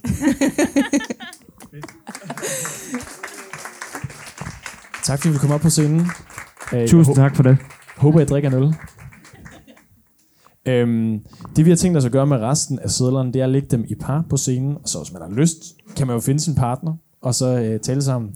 Ellers, hvis man har de der sedler, må man da være så velkommen til at finde en anden, der har en seddel, og så tale om det. Vi har skabt et vennepar. Det synes jeg er en ret cute måde at slutte aftenen på. Hold kæft en aften. Det sidste vi vil sige, inden I kan få lov til at lave nogle venner, der drikke nogle øl, eller gå hjem, så vil vi gerne sige, at det har vi talt om meget i dag, at det betyder helt vildt meget, at sådan, da vi lavede podcasten til at starte med, som var for vores egen skyld, fordi vi ikke havde det så godt, for at kunne tale om noget og skabe et rum, som vi måske har savnet rent audielt, at det betyder, at lidt senere kan vi sidde herinde og lave nogle venner og tale og føle og sådan noget. Det betyder rigtig meget for os. Helt ærligt, så er det sindssygt, ingen af os begynder at grave under det her. Ja. Fordi det her, vi er virkelig, virkelig glade for, at I har givet at komme. Så tusind tak for det. Ja, vi vil bare gerne sige tusind tak, fordi vi bruger både tid og jeres ører til at lytte til os. Det vil vi gerne sige tusind tak for. Og det tror jeg er det sidste, vi har haft lyst til at sige. Håber, I har nydt det. Jeg er glad for, at I kom. Gå ud og lave nogle venner, drik nogle øl, ellers vil vi sige tusind tak, fordi I kom. Det betyder virkelig, virkelig meget. Ha' en god aften.